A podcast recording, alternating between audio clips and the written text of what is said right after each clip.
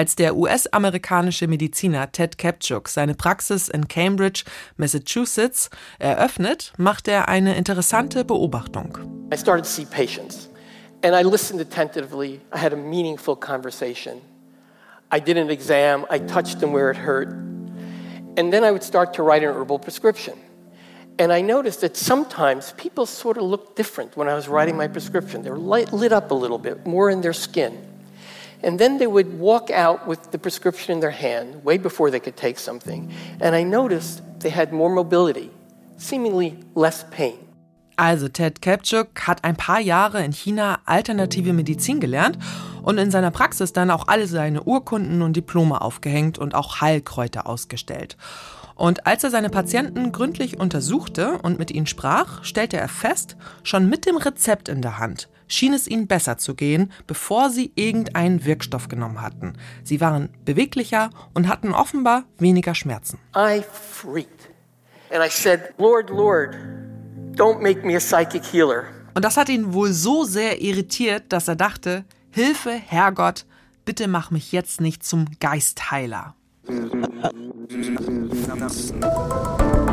Synapsen. Synapsis. Ein Wissenschaftspodcast von NDR Info. Was der Arzt hier erlebt hat, kennen ForscherInnen mittlerweile gut. Und Ted Kapchuk ist einer von ihnen geworden. Es ist der Placebo-Effekt und über den wollen wir heute hier reden. Willkommen zu einer neuen Synapsenfolge. Ich bin Lucy Kluth. Diesen Podcast bekommt ihr alle zwei Wochen, immer freitags in der ARD Audiothek und überall, wo es Podcasts gibt. Medikamente ohne Wirkstoff, also Scheinmedikamente, können wirken. Das Phänomen ist bekannt doch es geht um mehr als das. Die Forschung hat in den vergangenen Jahrzehnten ziemlich erstaunlich Entdeckungen gemacht. Studien zeigen bei Schmerzpatientinnen, allein die Erwartung kann Botenstoffe im Gehirn anregen, so wie echte Präparate es tun. Beweise dafür liefern mittlerweile Gehirnscans. Auch das Immunsystem kann sich austricksen lassen. Was also können Placebos? Wofür könnte man den Placebo-Effekt nutzen? Und was ist, wenn Patientinnen glauben, durch ein Medikament erst richtig krank zu werden? Ist da der böse Zwilling des Placebo-Effekts am Werk? Wir klären, was Nocebo eigentlich ist und auch die Frage, ob wir vielleicht den Beipackzettel einfach abschaffen sollten. Dazu recherchiert hat meine Kollegin Corinna Hennig. Hallo Corinna, schön, dass du da bist. Hallo Lucy. Du hast schon mal Synapsen moderiert, nun deine Premiere als Autorin hier im Podcast. Ich bin sehr gespannt auf deine Recherche. Fangen wir mal an mit den Erfahrungen und Erwartungen. Dass die sozusagen auch beeinflussen, wie gesund oder krank ich mich fühle, das ist ja nun nichts Spirituelles. Ne? Da ist man sich ja unter MedizinerInnen einig, dass das sein kann. Mittlerweile ist das aber auch handfest beweisbar, also auch diagnostisch. Genau, es geht also nicht einfach nur um dieses positiv denken, dann wirst du auch nicht krank, sondern man kann das tatsächlich sehen in Hirnscans, was der Placebo-Effekt ausmacht. Und man kann es auch sehen in Zahlenkolonnen, also bei klinischen Studien. Und zwar beide Effekte, der Placebo-Effekt und, was viel weniger bekannt ist, der Nocebo-Effekt. Über den klären wir auch auf. Aber auf diese Hirnscans arbeiten wir jetzt so ein bisschen drauf zu. Darüber reden wir später nochmal. Damit wir verstehen, wie das überhaupt funktioniert, reden wir ein bisschen über die Basics jetzt am Anfang. Placebo und Nocebo habe ich eben gerade den bösen Zwilling genannt. Sind die wirklich wie Yin und Yang? Muss ich mir das so vorstellen? Ja, im Prinzip kann man das so sagen. Das sind zwei Seiten einer Medaille. Also positive Erwartungen können Gutes bewirken im Zusammenhang mit Krankheit und Therapie und negative Schlechtes. Placebo kennen ja viele. Das sind eigentlich Tabletten ohne Wirkstoff, die trotzdem helfen. Ja, aber entscheidend ist, es ist viel mehr als nur das Placebo, was wir uns so herkömmlich darunter vorstellen, also das, was man einnimmt, sondern ich habe es eben schon so ein bisschen angedeutet, es geht um den Placebo-Effekt. Und der muss gar nicht unbedingt was mit der Pille selbst zu tun haben, sondern der entsteht, das ist viel wichtiger, durch das Ganze drumherum. Das hat viel mit Kommunikation zu tun, mit der Empathie, die ein Arzt oder eine Ärztin jemandem entgegenbringt. Und genau dieses Drumherum ein bisschen mehr zu erforschen und den Fokus drauf zu lenken, das ist ein ganz wichtiges Anliegen der Placebo-Forschung. Das Drumherum beeinflusst mich als Patientin also, dass ich glaube, die Tablette hilft mir. Und bei Nocebo, also beeinflusst mich das Drumherum negativ? Ja, das heißt, etwas hilft nicht, sondern es schadet. und im Zweifelsfall auch ohne primäre organische Ursache. Aber die Symptome sind da und sie werden durch den Nocebo-Effekt schlimmer. Da geht es eben auch um Nebenwirkungen eines Medikaments, die nicht auftreten müssen. All mhm. das wird über die Erwartung getriggert. Also im positiven wie im negativen Fall. Das ist das Entscheidende. Ich erwarte ganz fest, dass mir etwas hilft. Dann kann das positive Effekte vergrößern. Deshalb spricht die Forschung vom Erwartungseffekt auch meistens lieber im engeren Sinn als vom mhm. Placebo-Effekt.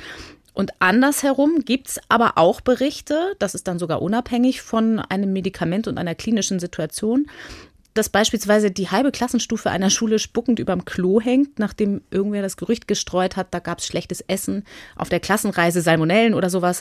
Und später stellt sich dann raus, es stimmte gar nicht. Es hatten sich vielleicht nur zwei Mädchen übel gefühlt und das lag auch gar nicht am Essen auf der Klassenreise. Aber weil alle dachten, es wäre so, ging es viel mehr Kindern wirklich schlecht. Sie mussten sich übergeben.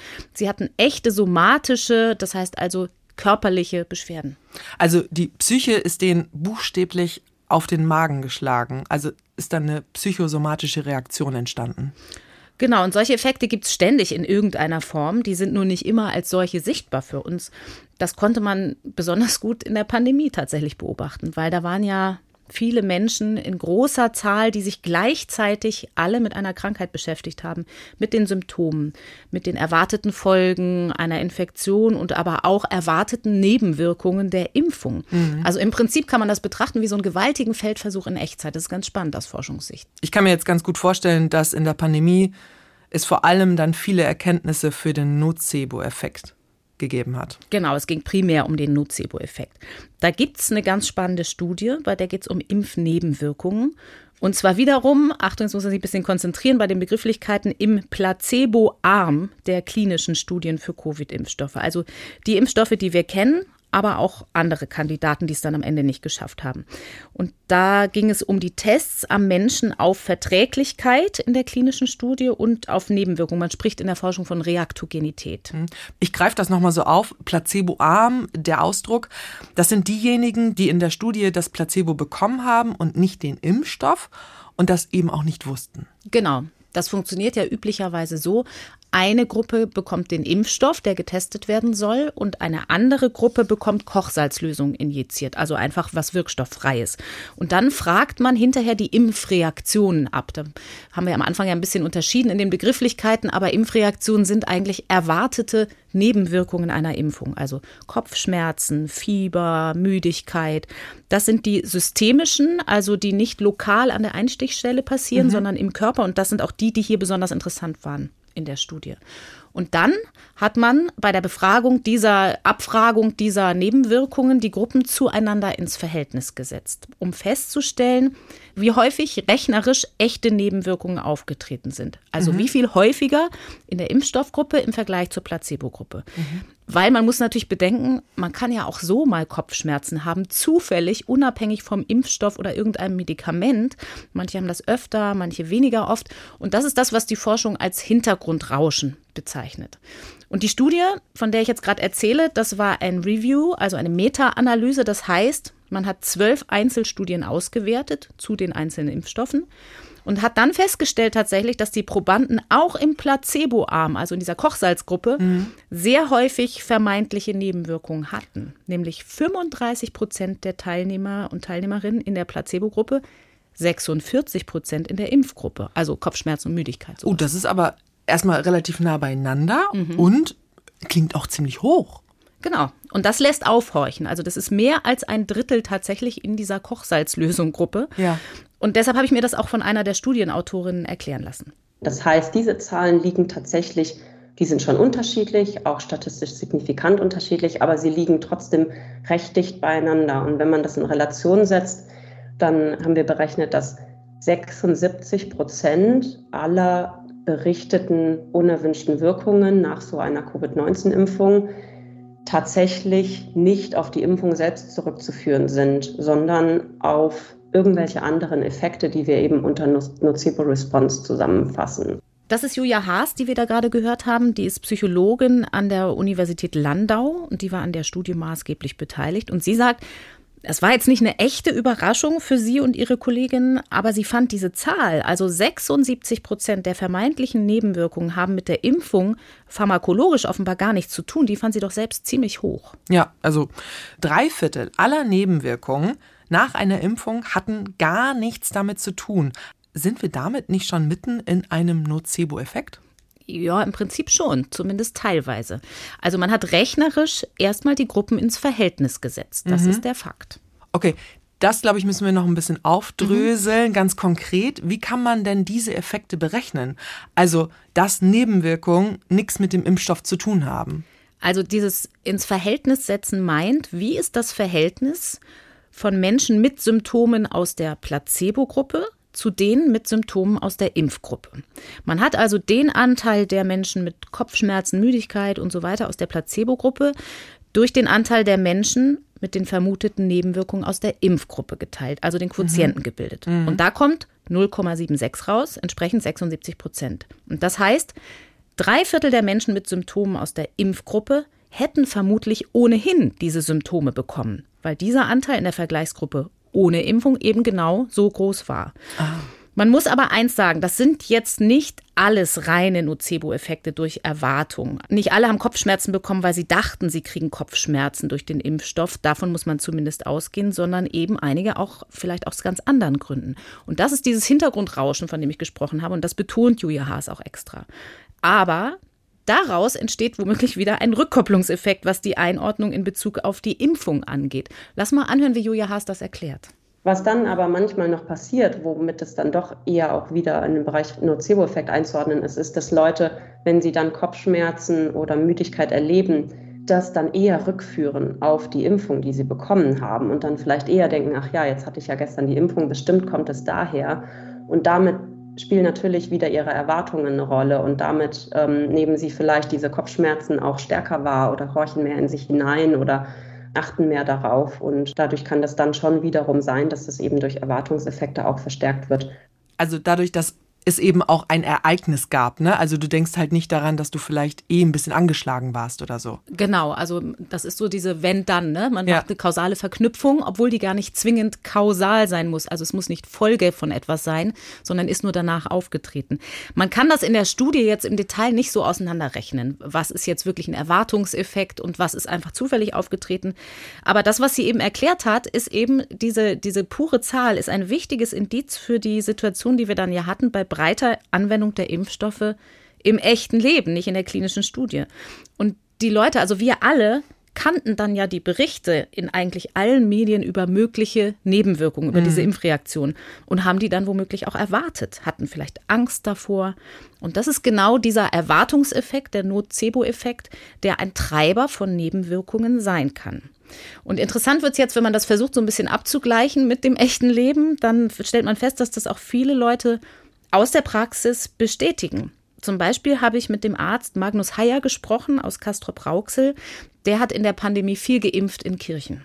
Man konnte wirklich beobachten, dass die Patienten, die Nebenwirkungen bei der Impfung gezeigt haben, ausnahmslos Patienten waren, die vorher ganz starke Angst vor der Impfung hatten. Bei mir waren es wirklich genau diese Patienten. Und wenn es diese Berichterstattung zum Teil nicht gegeben hätte, dann wären auch die Nebenwirkungen bei der Impfung geringer gewesen.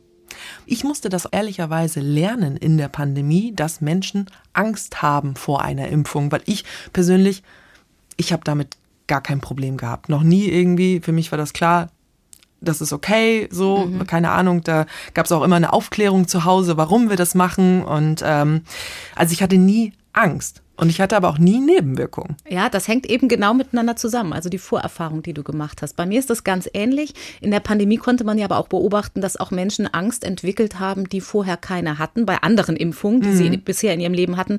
Einfach weil man so darauf fokussiert war und so viel darüber nachgedacht hat überhaupt. Ja. Man muss aber natürlich eins sagen, natürlich treffen Nebenwirkungen, also diese Impfreaktionen, auch Leute, die keine Angst davor hatten. Das ist jetzt nicht mhm. alles ein reiner Nocebo-Effekt. Aber die Forschung bestätigt wiederum ähm, diesen Effekt, den Magnus Heyer hier eben geschildert hat.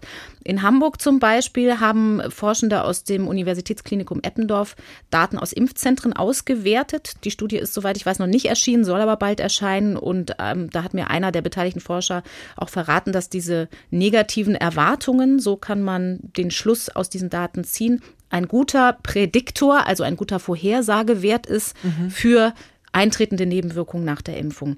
Das ist aber übrigens auch kein reiner Corona-Effekt, obwohl wir in der Pandemie eben diesen Fokus so auf diese neuen Impfstoffe hatten. Das gab es bei anderen Impfungen auch schon ähnlich, dass es so einen großen Nocebo-Effekt offensichtlich gab. Da gibt es zum Beispiel eine Studie zu Grippeimpfungen, die zeigt ein ganz ähnliches Bild. Aber eben hier hat es sich besonders verselbstständigt.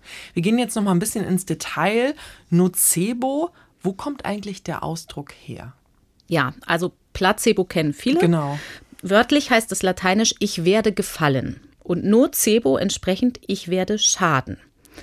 Nocebo-Effekte, das haben wir am Anfang eben schon so ein bisschen am Wickel gehabt. Da geht es sowohl um Krankheitssymptome als eben auch um Nebenwirkungen von Medikamenten. Also es sind zwei verschiedene Dinge, die aber zusammengehören. Ja, wir hatten ja gerade zwei Beispiele. Einmal die Übelkeit bei der Klassenfahrt und die Nebenwirkungen nach der Impfung.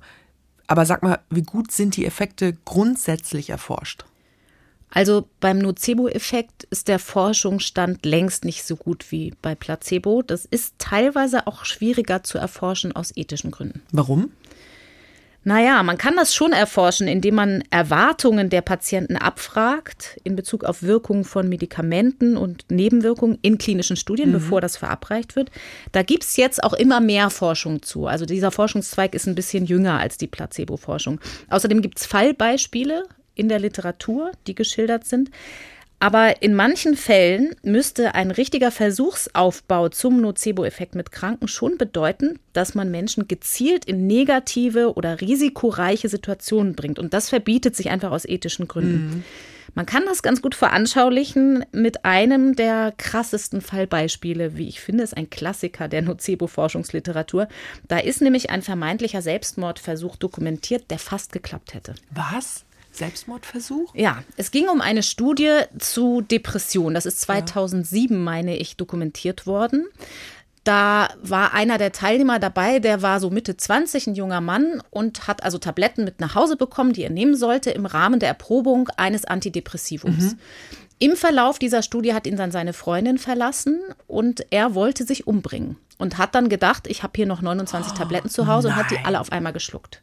Was dann passierte, war, sein Kreislauf sackte ab, die Vitalfunktion ging runter, ja. er wurde ins Krankenhaus eingeliefert und es war ganz, man konnte ihm nicht richtig helfen. Also die Ärzte haben alles versucht, was man dann in so einem Fall macht. Aber er war wirklich, er schwebte in Lebensgefahr, zumindest ja. so dieser Fallbericht. Und dann hat man mitgekriegt, dass er an dieser Studie teilgenommen hat und hat also die Studienleitung angerufen. Die war, wie es heißt, doppelt verblindet. Also keiner, Wusste, er vor allen Dingen, was genommen hat. Genau. Und es stellte sich raus, er war in der Placebo-Gruppe. Oh er hatte Gott, also ja. 29 Tabletten ohne Wirkstoff genommen. Und sein Erwartungseffekt, weil er dachte, es ist Wirkstoff drin ja. und dachte, ich bringe mich jetzt damit um, hat tatsächlich Auswirkungen, organische Auswirkungen auf seinen Körper gehabt. Und als man ihm das dann gesagt hat, ging es ihm ganz schnell wieder gut. Blutdruck stieg wieder und der Mann war gerettet. Krass. Also die Erwartung, dass er dadurch sterben könnte, mhm die war so stark, dass es sozusagen, dass man das eben auch organisch bei ihm dann mhm. messen konnte. Also man kann natürlich jetzt nicht sagen, hätte das geklappt, hätte er wirklich daran sterben ja. können. Aber sein Blutdruck ist ganz massiv runtergegangen und das zeigt eben, warum so eine gezielte Erforschung von Nocebo-Effekten. Also angenommen, man hätte ja. mal sowas, man würde ja. jetzt den Selbstmordversuch simulieren, aber irgendwas, äh, zumindest was halt sich negativ auswirken könnte, mit einer negativen Erwartung, das kann halt schon irgendwie risikoreich gefährlich sein. Ich würde gerne noch mal auf Magnus Heyer zurückkommen. Den haben wir ja eben als Impfarzt gehört. Mhm. Magnus ist eigentlich ein Kollege von uns, das ist ganz spannend. Der arbeitet als Wissenschaftsjournalist. Und ich habe mit ihm gesprochen, weil er ein Buch über den Nocebo-Effekt geschrieben hat. Hat übrigens einen ganz, ganz schönen Titel. Ich ja. hätte am liebsten unsere Podcast-Folge so genannt, aber man kann es ja nicht klauen. Wer es glaubt, wird krank, heißt das Buch. Hat er das jetzt während der Pandemie geschrieben? Nee, oder? das ist schon älter. Also schon älter, okay. Das ist schon, glaube ich, zehn Jahre alt oder so. Und er hat es aber in einer interessanten Doppelfunktion geschrieben. Magnus Heyer ist nicht nur Journalist, sondern auch niedergelassener Neurologe. Mhm. Und er sagt im Prinzip, der Nocebo-Effekt residiert quasi in der Arztpraxis. Und einer seiner geistigen Väter ist zum Beispiel Dr. Google. Ich erlebe viele Patienten, die mit einer ganz präzisen Krankheitsvorstellung zu mir kommen, weil sie Symptome gegoogelt haben, weil sie schon wissen, welche Diagnose sie haben, weil sie schon verzweifelt sind an dieser Diagnose, von der sie sicher sind, dass sie sie haben. Sie haben sie aber in der Regel nicht. Ich erlebe Patienten, die mit dem Ergebnis eines Gentests zu mir kommen, die also sicher sind, dass sie eine bestimmte Krankheit kriegen werden, weil sie irgendwo im Internet einen Gentest gemacht haben, ohne Erklärung anschließend, aber mit irgendeiner Risikozahl, mit der sie nichts anfangen können. Und diese Patienten steigern sich in die Angst vor der Diagnose, was man ja verstehen kann. Also googeln ist ein ganz heftiger Trigger für den Nocebo-Effekt, mhm, wenn ich ihn jetzt richtig genau. verstanden habe, weil man einfach ganz viele Infos mittlerweile über Krankheitsbilder bekommen kann. In seinen Worten so ein bisschen hört sich das an, die steigern sich rein, oder? Ja, das ist so das, was wir so hemdsärmlich dazu sagen ja, würden genau. als Laien. Aber es geht auch tatsächlich darum, dass Erwartungshaltungen wenn man es jetzt auch mal wertfrei formuliert, einen biochemischen Mechanismus tatsächlich auslösen können. Also mhm. nicht einfach nur stell dich nicht so an, damit ja. ist es nicht getan. Der spielt in vieles rein, mit oder ohne, dass man vorher eine organische Ursache tatsächlich vorliegen hatte. Mhm, aber was ist denn mit dem Beipackzettel? Also das könnte doch den Nocebo-Effekt auch richtig hart triggern, oder? Mhm.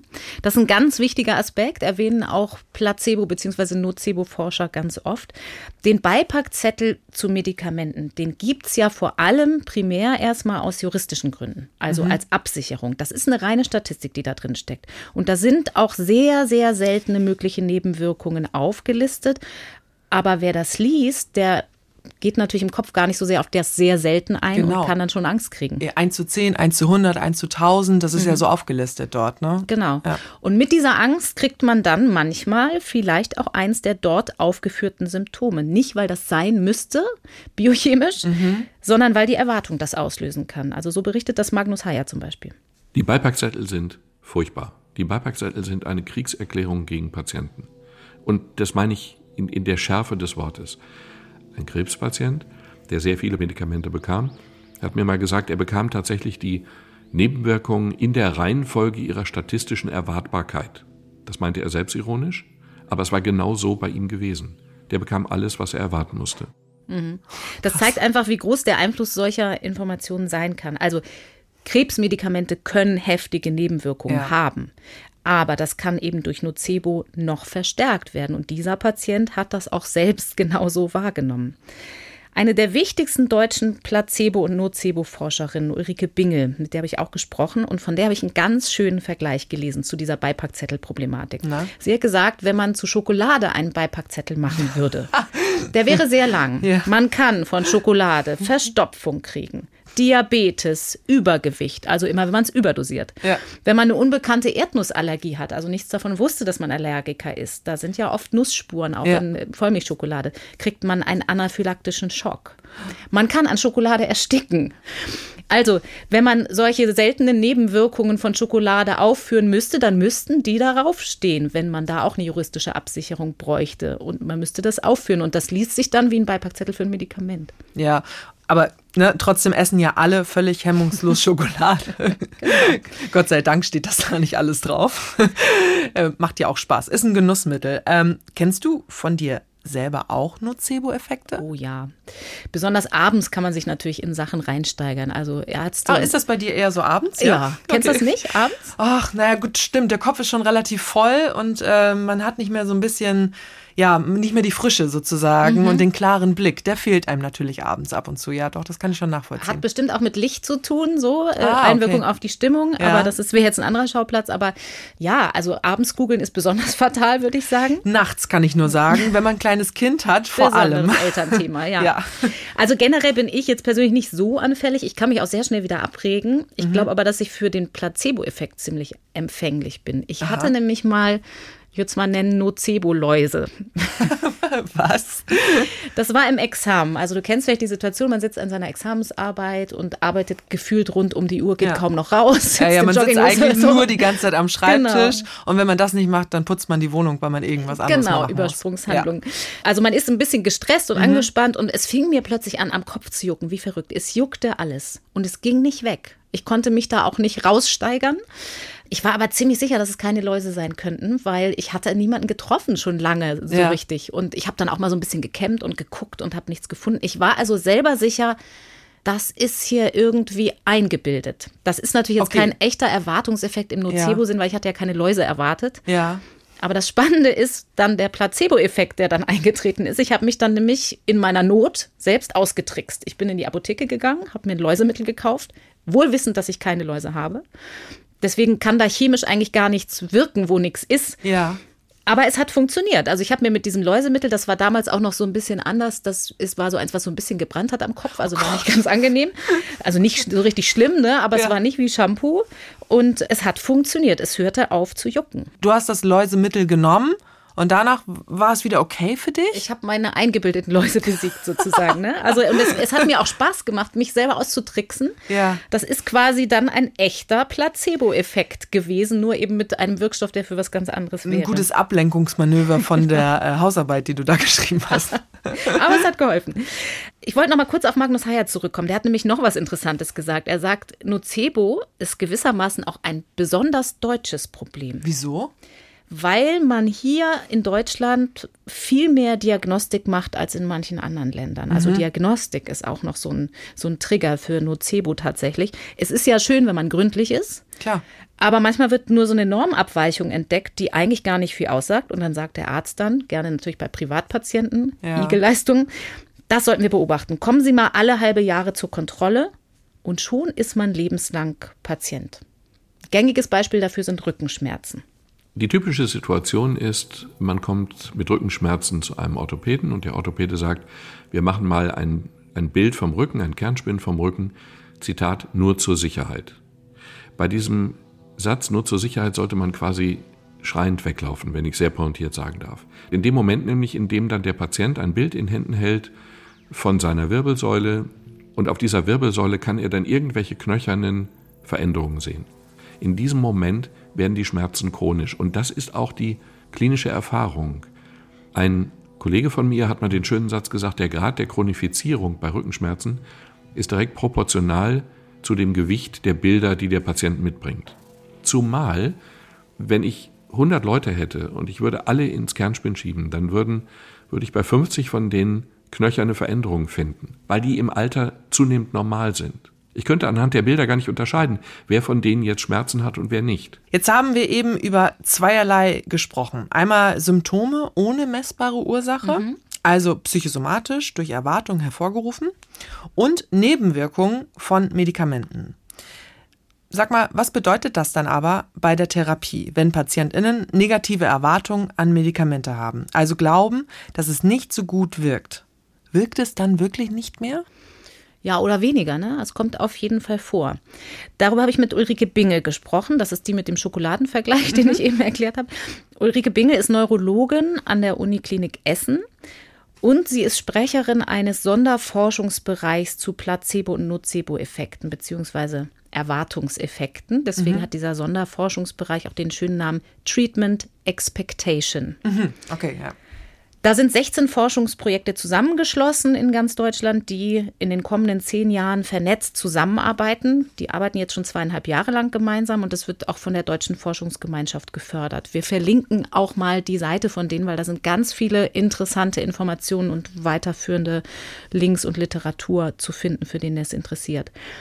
Also, und Ulrike Binge ist eine der führenden deutschen Forscherinnen auf dem Gebiet und sie sagt, man kann eindrucksvoll demonstrieren, wie genau das eigentlich funktioniert mit dieser negativen Erwartung. Und zwar zum Beispiel mit Hilfe eines Opioids, also eines Schmerzmittels. Mhm.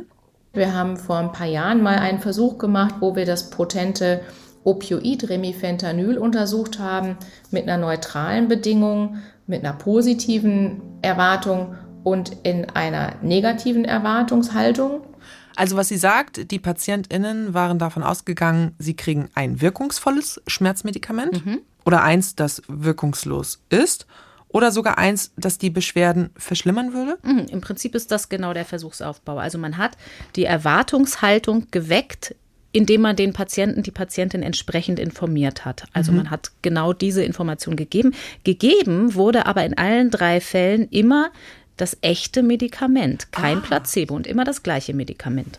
Und da konnten wir zeigen, dass mit der negativen Erwartungshaltung fast der gesamte analgetische Effekt dieses ja wirklich echten und wirksamen Medikaments aufgehoben war. Das heißt, wenn ich Sorge habe, dass ein Medikament mir nicht hilft oder sogar vielleicht schadet, dann kann das die Wirksamkeit beeinträchtigen. Das berichten Patienten auch. Also im klinischen Alltag ist ja ein ganz großes Nocebo, sind die sogenannten Generika, also Nachahmerpräparate, die ja häufig bis also in der Galenik und der chemischen Zusammensetzung völlig identisch sind mit dem Originalpräparat, aber Patienten befürchten, wenn sie umgestellt werden auf ein Generikum, dass sie mehr Nebenwirkungen bekommen und dass es an Wirksamkeit verlieren könnte und das lässt sich in Studien tatsächlich demonstrieren, dass hier Nocebo-Effekte die treibende Kraft sind. Also anders gesagt, wir lassen uns also vom Preis täuschen. Genau, ist ein bisschen wie beim Wein. Billiger macht skeptisch. und es hat auch mit der Farbe der Tablette zu tun, übrigens interessanterweise, und mit der Größe. Also sie darf nicht anders aussehen als das, was ich bisher genommen habe.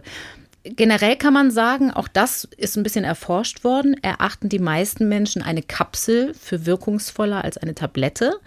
Und auch die Farbe an sich weckt Erwartungen. Also eine rote Tablette gilt als anregend, eine blaue als beruhigend. Mit einer Ausnahme übrigens bei Viagra ist es halt nicht so. Ja, da passt es nicht ganz. Jetzt sind wir nach den Erwartungen, über die wir schon viel gesprochen haben, bei den Tabletten gelandet und bei allgemeinen Erwartungseffekten. Dann lass doch jetzt mal auf Placebo kommen. Mhm. Also, weil das spielt ja eine Riesenrolle in der Forschung. Genau, hängt mit Nocebo zusammen, aber ist tatsächlich, was Placebo im engeren Sinne angeht, da gibt es viel, viel mehr Forschung zu, da weiß man schon viel mehr drüber. Und es spielt auch in konkreten klinischen Szenarien, je nach Einsatzgebiet, tatsächlich schon konkret eine Rolle. Mhm. Also man kann generell sagen, Placebo-Antworten sind besonders gut erforscht in der Schmerztherapie, bei Kopf- und Rückenschmerzen zum Beispiel, aber auch bei Depressionen. Ah, okay. Dann gibt es noch wichtige Studien zum Reizdarmsyndrom und ganz interessant bei Parkinson. Das ist ziemlich verblüffend. Gehen wir da gleich nochmal drauf ein? Können wir vielleicht auch noch machen. Ne? Mhm. Vielleicht erklären wir erstmal ja. ein bisschen die, die ja. grundlegenden Sachen. Ein bisschen komplexer im Mechanismus und auch spezieller ist es mit Wirkungen aufs Immunsystem. Mhm. Da gibt es ganz besondere Wirkungszusammenhänge. Und Allergiker können womöglich auch profitieren. Also da weiß man schon, dass es da eine große Sensibilität gibt für Placebo-Effekte. Also eine ganz schöne Bandbreite, mhm. von der du jetzt schon gesprochen hast. Du hast jetzt mal vom Placebo-Effekt oder mal von der Placebo-Antwort gesprochen. Was ist denn da der Unterschied? Das geht so ein bisschen durcheinander und auch die Forscher und Forscherinnen selber benutzen das eigentlich oft synonym. Streng genommen ist der Effekt, der Placebo-Effekt gewissermaßen der Oberbegriff für die Beobachtung, dass nach einer Scheinbehandlung eine Verbesserung eintritt. Da sind aber mhm. auch Begleiteffekte dabei, also der spontane Heilungsverlauf zum Beispiel. Das spielt eine richtige Rolle bei dem Placebo-Effekt in der Homöopathie. Also, dass Leute sagen, ich habe Globuli genommen und dann ging es mir besser. Mhm. Kann aber sein, dass ohne Globuli es ihnen genauso schnell besser ja. gegangen wäre, gerade weil man das ja bei leichteren Beschwerden eher einsetzt, hoffentlich. Mm, es spielt auch eine Rolle beim sogenannten Pseudoplacebo. Pseudoplacebo. Mhm. Das heißt, ich nenne mal ein Beispiel. Mhm. Wenn man eine Infektion der Atemwege hat, so eine Erkältung, ja. dann kann das ja mal passieren, dass die irgendwie so hartnäckig ist, dass sie nicht weggeht. Und ja. man immer sagt, es müsste längst vorbei sein. Und dann geht man zum Arzt und manche Ärzte geben einem dann ein Antibiotikum. Obwohl das oh. gegen Viren gar nicht hilft. Genau, ja, ja, das bringt ja gar nichts. Erkältungen sind eigentlich immer erstmal Viren, also Rhinoviren, RSV haben manche vielleicht gehört, Coronaviren, also es gibt ja noch andere als das Coronavirus SARS-2, ja. ja. das uns jetzt so lange beschäftigt hat. Aber man kann argumentieren, ah, vielleicht hat sich hier auf die Virusinfektion eine bakterielle Infektion draufgesetzt. Und dann würde es ja helfen. Dann würde es helfen. Und das kommt auch vor, ist aber vermutlich längst nicht so häufig, wie in Arztpraxen Antibiotika dagegen verschrieben werden. Aber weil es die Möglichkeit gibt, denkt man vielleicht, okay, ich nehme das jetzt und vielleicht hilft es dann auch. Genau. Der Patient erlebt, es hilft, die Wahrscheinlichkeit ist aber hoch, dass auch da das eigentlich eher der Spontanverlauf war, der zwar irgendwie viel später eingesetzt hat, die Spontanheilung, ja. wie man sagt, als man gedacht hat, aber irgendwann wird es halt dann tatsächlich, auch wenn es hartnäckig ist, trotz allem von selber besser, weil das Immunsystem ja trotzdem immer noch dagegen anarbeitet mit seinen eigenen Mechanismen. Vielleicht hat auch da die Erwartungshaltung also der Erwartungseffekt, der Placebo-Effekt nochmal mitgeholfen. Wobei das mit der Aktivierung des Immunsystems durch ein Placebo noch nicht so ganz klar ist, ob und wie genau das funktionieren kann. Also das ist noch nicht so durcherforscht. Okay, Placebo-Effekt und jetzt Placebo-Antwort. Was heißt das? Worauf bezieht sich die Antwort? Das ist das eigentliche Phänomen im engeren Sinne, also mhm. ohne Spontanverlauf und so, der da begleitend noch beobachtet werden kann. Und das besteht eigentlich dieses Phänomen Placebo-Antwort eigentlich aus drei Bedingungen, die interagieren. Also die Erwartung, haben wir schon angesprochen. Mhm.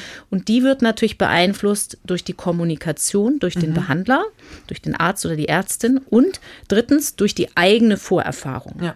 Das heißt, wenn ich zum Beispiel, nochmal beim Beispiel Pseudoplacebo, ja. in der Vergangenheit den Eindruck hatte, ein Antibiotikum hat mir geholfen, obwohl es in echt vielleicht gar nicht so gewesen sein kann, dann kann es sein, dass beim nächsten Mal wieder so ein Erwartungseffekt mitwirkt, ne? weil mhm. ich dann sage, jetzt endlich wird mir geholfen mhm. und ich gehe davon aus, dass es mir besser gehen wird. Also, aber diese beiden Begriffe Placebo-Antwort und Placebo-Effekt, die werden eben oft synonym verwendet. Mhm. Effekt hat sich eher so ein bisschen durchgesetzt und der kommt eben auch zum Tragen, wie ich geschildert habe, wenn man ein echtes Medikament bekommt.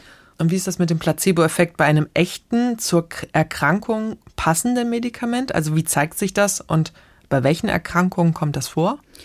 Theoretisch erstmal bei allen. Das wird klarer, wenn man wieder von Erwartungseffekt spricht, mhm. als von Placebo-Effekt. Ja das ist der Begriff, der der Forschung ohnehin lieber ist. Treatment Expectation habe ich ja vorher Ja, weil Erwartung ja in alle Richtungen geht. Genau.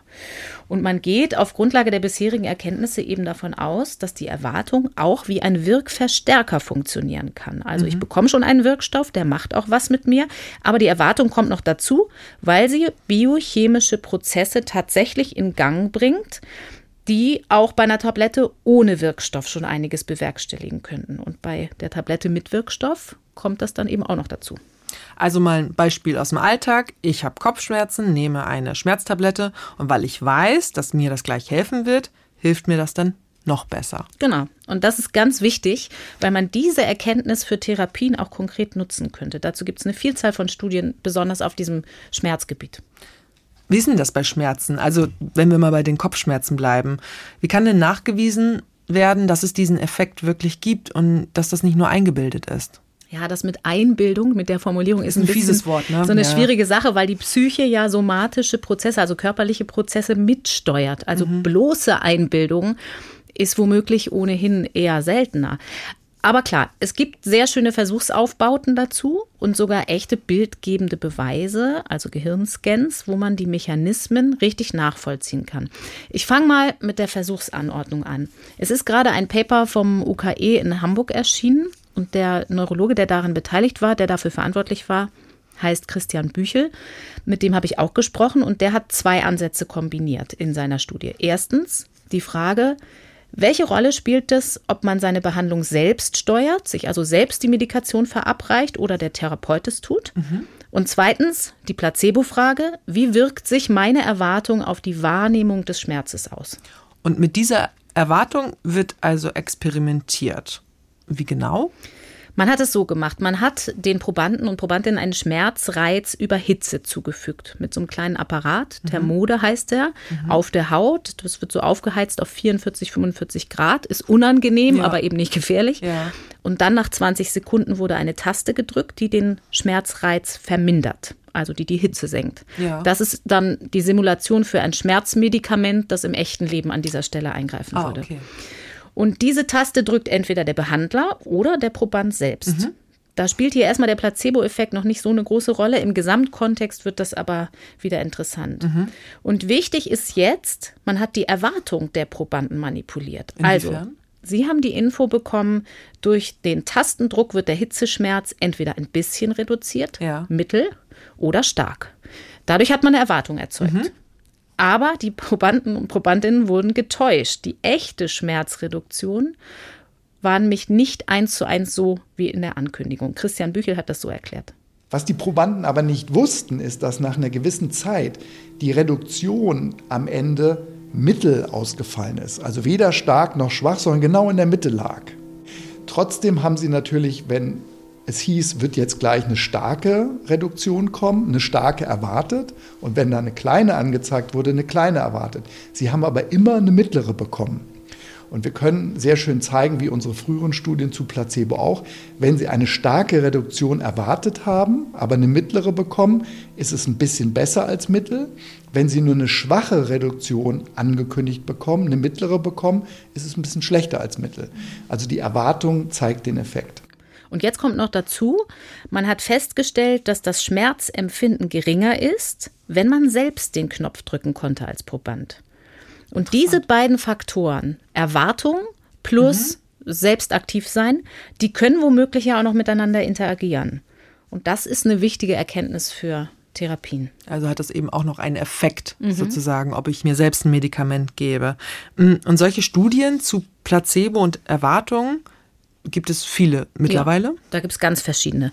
Es wurden übrigens auch in der Geschichte der Placebo-Forschung schon Scheinoperationen gemacht. Was? Also Leute sind in OP äh, gegangen und dachten, mhm. sie werden jetzt operiert? Mhm. Doppelblind, also man wusste nicht, ob man eine echte Rückenoperation, bei Rücken-OPs wurde das ja. gemacht, bekommt oder ob das nur simuliert wurde. Das heißt, man hat schon die Haut eingeschnitten, sodass man da hinterher eine Narbe sieht.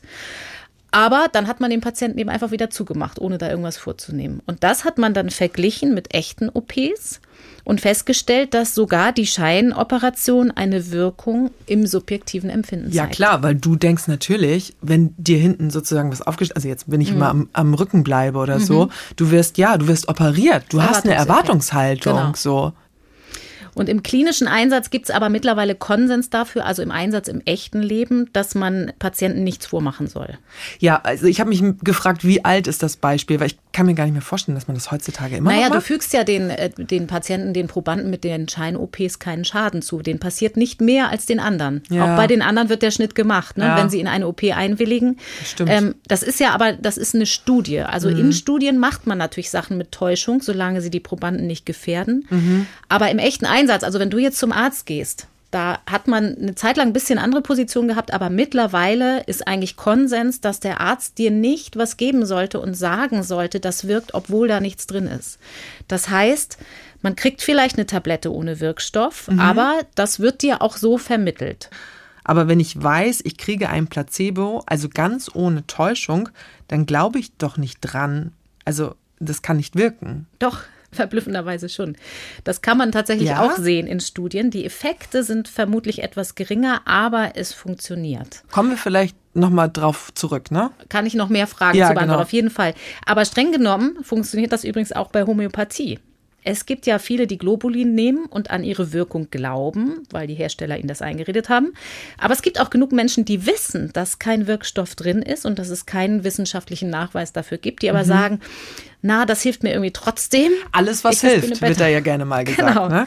Es ist aber, das ist kein Hokuspokus, dass das dann auch tatsächlich helfen kann. Das geht nicht um das berühmte magische Wassergedächtnis ja. in diesen Globuli, sondern da kommen eben die Faktoren für die Placebo-Antwort zum Tragen. Die Erwartungshaltung, die Kommunikation durch den Homöopathen und auch wiederum meine Vorerfahrung. Wenn ich in der Vergangenheit Globuli genommen habe, es ging mir besser, es war aber eigentlich der Spontanverlauf, habe ich das trotzdem abgespeichert, als es ging mir halt besser danach. Jetzt kommen wir aber eigentlich zur entscheidenden Frage. Was genau passiert denn im Gehirn bei der Placebo-Antwort? Also wenn ich glaube, das Scheinmedikament wirkt. Also beim Placebo-Effekt geht es vor allem um Botenstoffe, um mhm. Neurotransmitter. Das kennt man so ein bisschen unter dem populärwissenschaftlichen Stichwort Glückshormon. Jo. Also Endorphine, Serotonin, Dopamin, ja. Noradrenalin. Beim Schmerz sind Endorphine der Schlüssel. Die werden zum Beispiel in der Hypophyse gebildet, in der Hirnanhangdrüse. Das sind, Vorsicht Fachwort, Opioidpeptide, also quasi Mini-Proteine mit so einer tollen Wirkung wie Opiate, die ich einfach zu mir nehmen kann als Medikament. Schmerzmittel, also genau, genau. Morphium zum Beispiel. Mhm, okay. Und die Neurologin Ulrike Bingel, die nennt das, ganz schöner Ausdruck, die körpereigene Apotheke. Also ja, es wird sozusagen selbst produziertes Morphium ausgeschüttet. Mhm. Und das kann man handfest sichtbar machen, zumindest beim Schmerz. Und das erklärt sie so. Wir wissen, dass Areale, die man so körpereigene Schmerzbremse nennen könnte, dass die vermehrt aktiv sind. Das sind insbesondere der präfrontale Kortex, das Zingulum und bestimmte Areale im Hirnstamm. Und wir wissen auch, dass bestimmte Botenstoffe, sogenannte körpereigene Endorphine und Opioide, dabei eine ganz besondere Rolle spielen. Und dieses Zusammenspiel von diesen Hirnarealen und diesen Neurotransmittern, diesen Botenstoffen, sorgt dann dafür, dass schon weniger Schmerzimpulse im Gehirn ankommen und dass die Reize, die da ankommen, auch weniger wahrgenommen werden. Also die Erwartung sorgt dafür, dass Endorphine ausgeschüttet werden. Genau, das sind diese endogenen Schmerzmittel, also mhm. sowas wie Opiate, die der Körper selber herstellen kann. Und wie kann man das dann jetzt zeigen, also beweisen? Das habe ich Christian Büchel gefragt, den Neurologen aus der Uniklinik Eppendorf in Hamburg. Das ist der mit der Schmerzstudie, mit, mhm. diesen, mit dieser doppelten Fragestellung. Und der sagt, auch das wurde in ganz verschiedenen Studien mit ähnlichem Versuchsaufbau immer wieder gezeigt. Man kann gewissermaßen die Gegenprobe machen, indem man den Mechanismus, der da wirkt, mhm. pharmakologisch ausschaltet. Und zwar über das Molekül, das für die Signalübermittlung gegen den Schmerz maßgeblich ist. Also über ein Medikament? Ja, mit Hilfe eines Wirkstoffs. Mhm. Man kann den Mechanismus, von dem wir da sprechen, nämlich sowohl zeigen, wenn man ein Medikament bekommt, als auch für die körpereigene Apotheke. Ist im Prinzip der gleiche Weg. Und beides muss an einer bestimmten Schaltstelle im Gehirn andocken. Und genau hier setzt die Gegenprobe an. Ganz einfach, wenn Sie Leuten einen Blocker geben, der die Opiatrezeptoren im Gehirn blockiert, ist dieser Effekt weg. Das heißt, wir wissen, dass dieser Effekt rein biologisch äh, nachweisbar ist. Es geht darum, dass sie sozusagen die Opiatrezeptoren durch eigene Schmerzmittel, Endorphine, stimulieren und dadurch den Schmerz reduzieren. Also der Beweis über die Gegenprobe und die Gegenprobe zeigt, gibt man einen Blocker, können die Endorphine nicht mehr wirken und der Placebo-Effekt ist weg. Also der Beweis, dass es ohne Blocker einen Effekt gibt. Richtig zusammengefasst? Genau. Also man hat bei dieser Gegenprobe quasi einen Schaltkreis unterbrochen, ja, krass, ja. kann man sagen. Die positive Erwartungshaltung bleibt gleich, aber wenn die Opiatrezeptoren, also da, wo diese Stoffe andocken müssen, aktiv sind, dann wird der Schmerz reduziert, weil Endorphine ausgeschüttet werden und dort andocken können. Wenn die Rezeptoren aber nicht funktionieren, dann kann die körpereigene Apotheke nicht ihre Arbeit tun, dann bleibt der Schmerz. Mhm. Aber wenn man den Effekt nicht ausschaltet, kann man das dann auch auf Hirnscans zeigen? Also wenn der Erwartungseffekt biochemisch funktioniert ja. sozusagen. Ja, das kann man. Also man kann diesen Erwartungseffekt tatsächlich richtig visualisieren. Mhm. Das ist nicht so ganz trivial, weil, das weißt du vielleicht auch, es ist schon so eine Sache mit dem Blick ins Hirn, ja. auch mit bildgebenden Verfahren. Das ist jetzt nicht so einfach wie mhm. Röntgenbilder oder Fotos, dass du drauf guckst als Laie und sagst, ah, ich sehe das hier ganz genau. Ja. Christian Büchel hat das gerade in dieser doppelten Schmerztherapiestudie gemacht, von der wir eben schon gesprochen haben. In zwei Stichproben und hat da eben bildgebende Verfahren genutzt, um die Hirnströme die da mit dem Erwartungseffekt verbunden sind, zu messen. In diesem Fall mit dem EEG, also Elektroenzephalographie. Und dieses Verfahren hat eine besonders hohe zeitliche Auflösung. Das erklärt er so. Das heißt, hier können wir sehr schön zeigen, was passiert im Gehirn kurz nach dem Hinweisreiz, wenn ich den Schmerz bekomme, wenn der Schmerz weniger wird. Und da konnten wir eben zeigen, dass in dem Moment oder kurz nachdem der Hinweisreiz kommt, der dann sagt, die Behandlung wird gleich stark oder nicht so stark werden und die Behandlung wird von Ihnen selbst oder dem Versuchsleiter durchgeführt, dass wir da eine Aktivität im Gehirn sehen, die voraussagt, wie stark der Schmerz am Ende tatsächlich wahrgenommen wird. Was uns zeigt, dass dieses Signal, was wir da im Gehirn sehen, tatsächlich etwas mit dem Mechanismus zu tun hat, dass der Schmerz dann reduziert wird. Also man kann das aber gar nicht so richtig gut erkennen.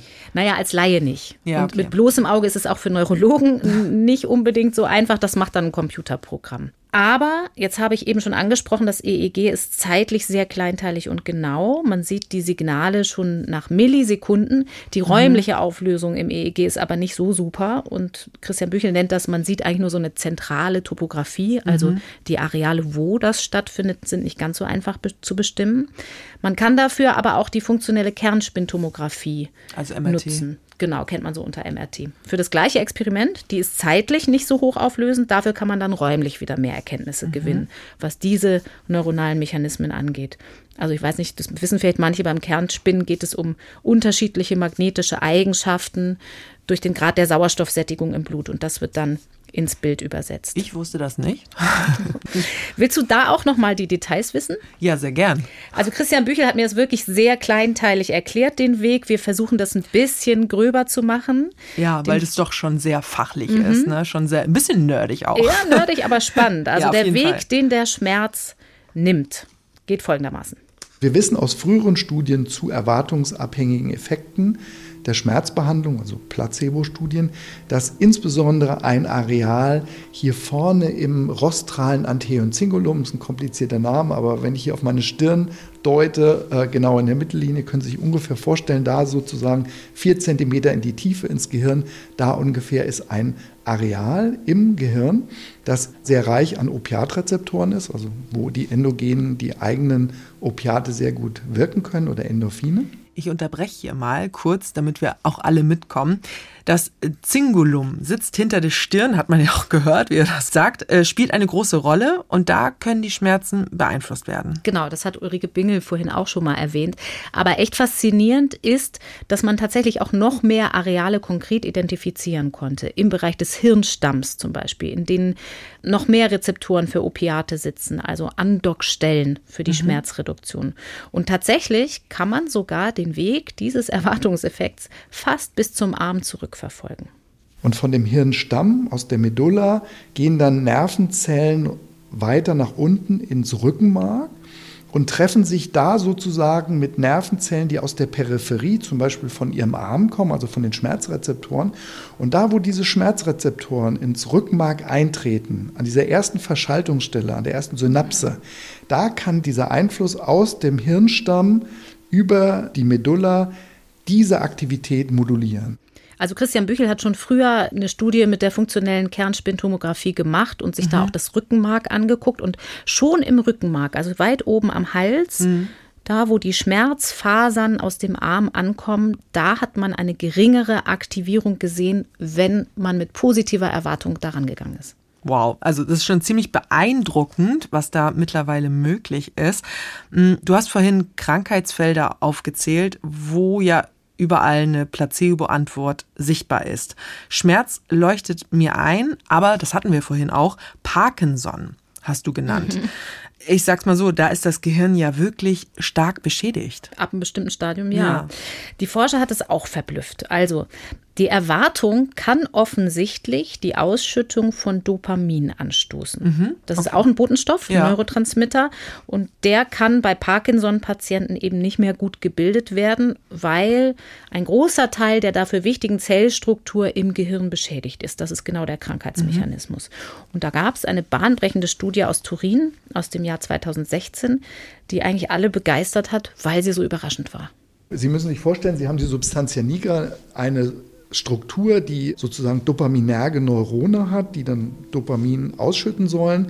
In dieser Struktur finden Sie eine Verarmung und dann schaffen Sie es trotzdem, obwohl da weniger ist, durch Erwartung doch noch sozusagen mehr Dopamin rauszukitzeln. Das war schon überraschend. Das funktioniert also noch. Aber wichtig dabei ist, dass diese Erwartung natürlich über kognitive Vorgänge sozusagen vermittelt wird, die auch noch intakt sind. Anders zum Beispiel als bei Alzheimer-Dementen-Patienten. Also überraschenderweise konnte doch noch Dopamin mhm. ausgestoßen werden über den Erwartungseffekt. Genau. Er meinte gerade Substantia nigra. Ist es wirklich dunkler? Ja, das ist tatsächlich dunkler. Das hat mit dem Melaningehalt in den Zellen zu tun. Also es ist ein Farbpigment, mhm. Melanin, ja. Und inwiefern hilft jetzt diese Erkenntnis eigentlich Parkinson-Erkrankten? Oder ist das jetzt erstmal nur eine Feststellung? Also der Weg von Forschungserkenntnissen in die Arztpraxis mhm. ist ja eigentlich ein relativ langer. Von mhm. Bench to Bedside, sagt die Forschung Timer, also von der Forschungsbank zum Bett des Patienten. Das ist schon noch schwierig, Patienten damit richtig zu helfen. Da gibt es jetzt keine Leitlinie, irgendwie die, eine klinische Leitlinie, die Ärzten dabei helfen soll, den Placebo-Effekt hier zu integrieren. Vor allem aber auch, weil der offenbar nicht dauerhaft anhält der kann auch wieder mit der Zeit nachlassen. Aber diese Erkenntnis macht natürlich trotzdem Mut, dass man darauf aufbauend mhm. weitere Prozesse ableiten kann. Ja. Büchler hat am Ende gesagt, bei Alzheimer-Patienten gibt es keinen Placebo-Effekt, mal zusammengefasst. Wieso? Ja, auch das ab einem bestimmten Schweregrad zumindest. Und gerade bei Alzheimer, bei Demenz ist es ja so, dass das oft sehr spät festgestellt wird, wenn mhm. schon ein großer Teil des Gehirns leider betroffen ist. Das liegt daran, weil die kognitive Denkleistung eben noch gut genug und dynamisch genug funktionieren muss, um den Erwartungseffekt in Gang zu bringen. Weil der wird ja vermittelt durch die Kommunikation mit dem Arzt, oder durch die eigene Vorerfahrung. Und das mhm. muss kognitiv natürlich verarbeitet werden. Das ist mhm. bei Parkinson-Patienten eben anders. Übrigens, diese Vorerfahrung, das muss nicht unbedingt deine eigene Erfahrung sein. Das kann auch eine Lernerfahrung sein. Also du siehst Erfolge bei anderen. Ah, okay. Mhm. Und die dienen deinem Erwartungseffekt dann sozusagen als Vorbild. Das nennt man Beobachtungslernen. Und dann geht es eben auch um Konditionierung. Also wie bei den Pavlovschen Hunden. Ich weiß nicht, ob du dich erinnerst. Das ist doch dieses Experiment mit den Hunden, wo man eben nachgewiesen hat, dass man Hunde konditionieren kann durch Reize. Mhm. Ich glaube, die Ausgangssituation war die, Hunde speicheln, wenn sie wissen, es gibt gleich was zu essen. Mhm. Genau, und da hat man eine Glocke geläutet, immer wenn man die gefüttert hat. Und nach einer Weile hatten sie dieses Glockenläuten so verinnerlicht, dass sie schon gespeichelt haben, wenn sie nur die Glocke gehört haben und gar kein Futter bekommen. Und damit waren sie konditioniert. Genau.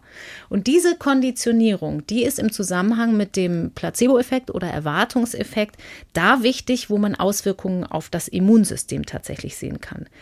Da funktioniert nämlich die Erwartung allein nicht, sagt die Neurologin Ulrike Bingel. Es scheint ein bisschen so zu sein, dass umso basaler körperliche Prozesse werden, umso eher braucht man die Konditionierung, um wirklich Placebo-Effekte auszulösen. Und hingegen solche Dinge wie die Schmerzwahrnehmung, die Wahrnehmung von negativen Emotionen, Müdigkeit, solche subjektiven Beschwerden oder überwiegend subjektiven Beschwerden, die sind auch Placebo-Effekten zugänglich ohne Vorerfahrung und ohne Konditionierung.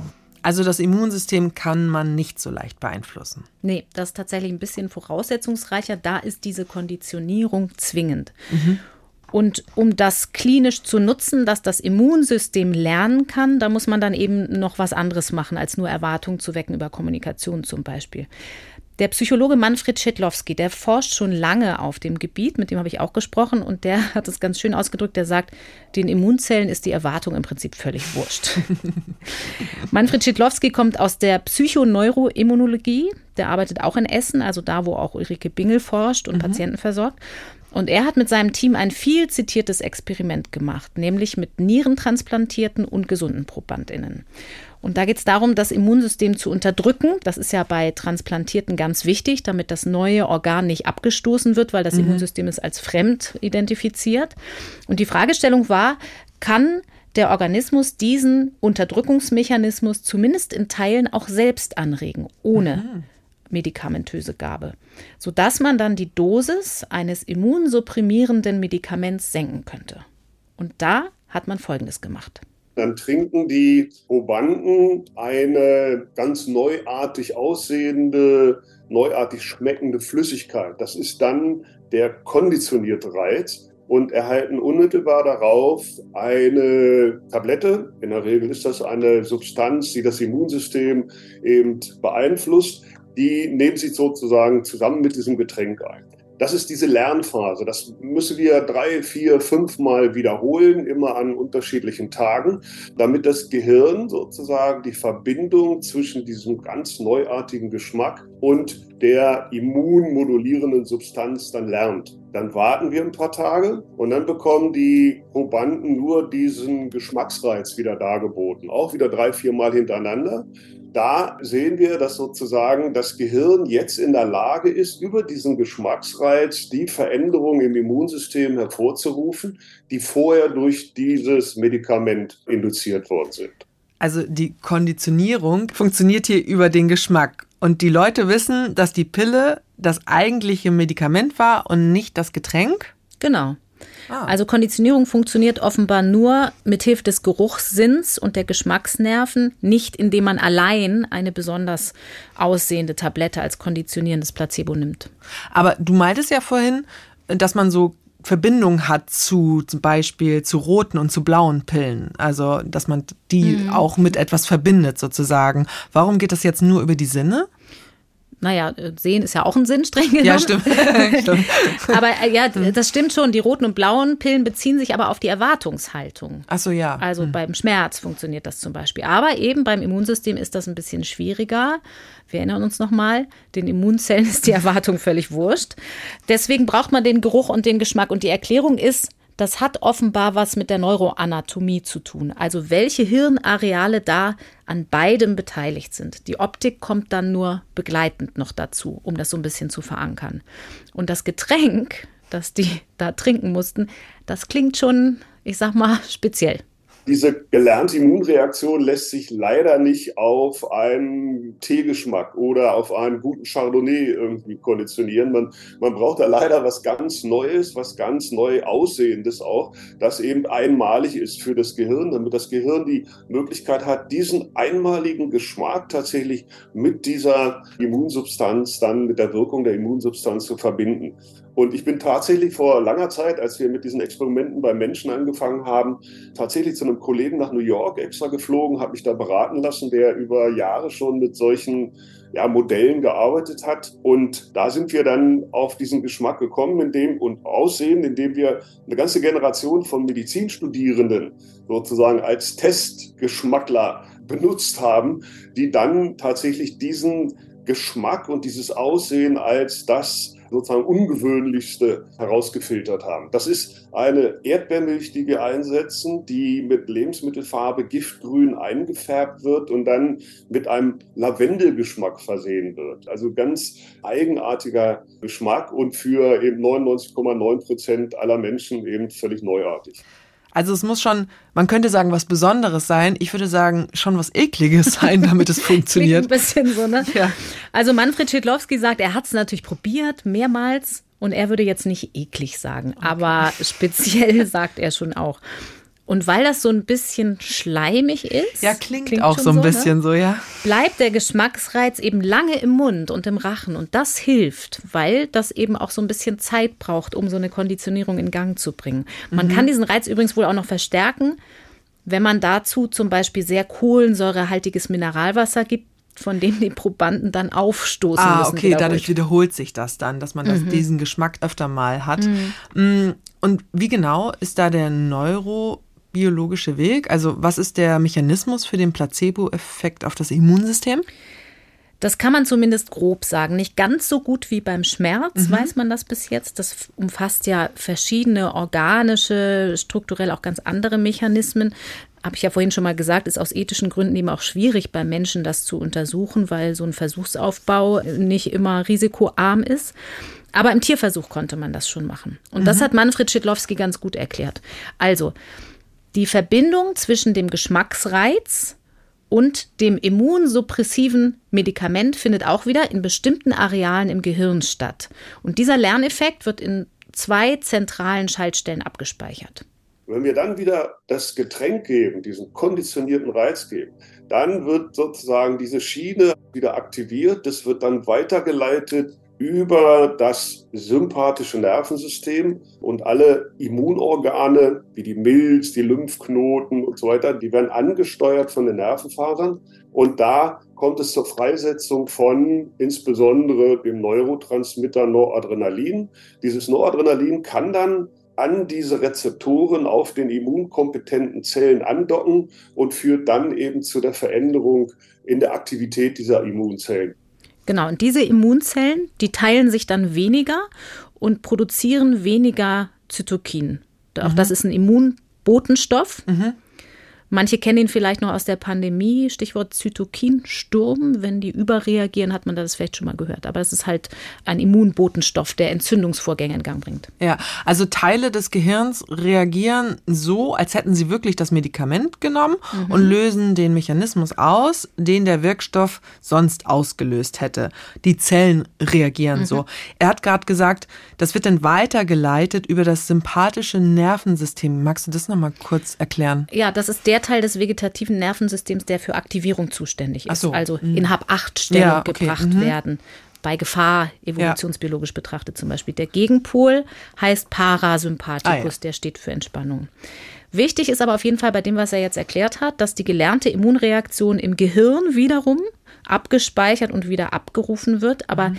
insgesamt sind diese Mechanismen, wenn der Placebo-Effekt auf das Immunsystem wirkt, noch nicht vollständig verstanden. Also mhm. gibt es da gemeinsame oder getrennte Pfade, die aktiviert werden im Vergleich zur Schmerztherapie. Und das versucht man jetzt erstmal rauszufinden. Das ist echt super spannend.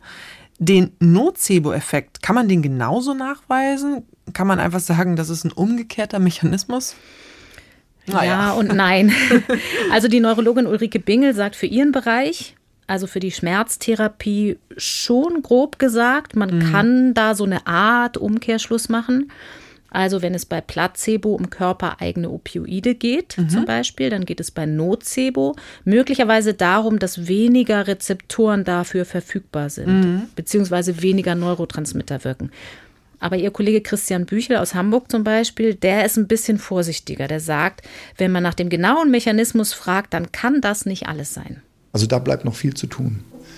Es gibt eine Studie, die zeigt, dass ein anderer Botenstoff, das Cholecystokinin, eine Rolle spielen könnte.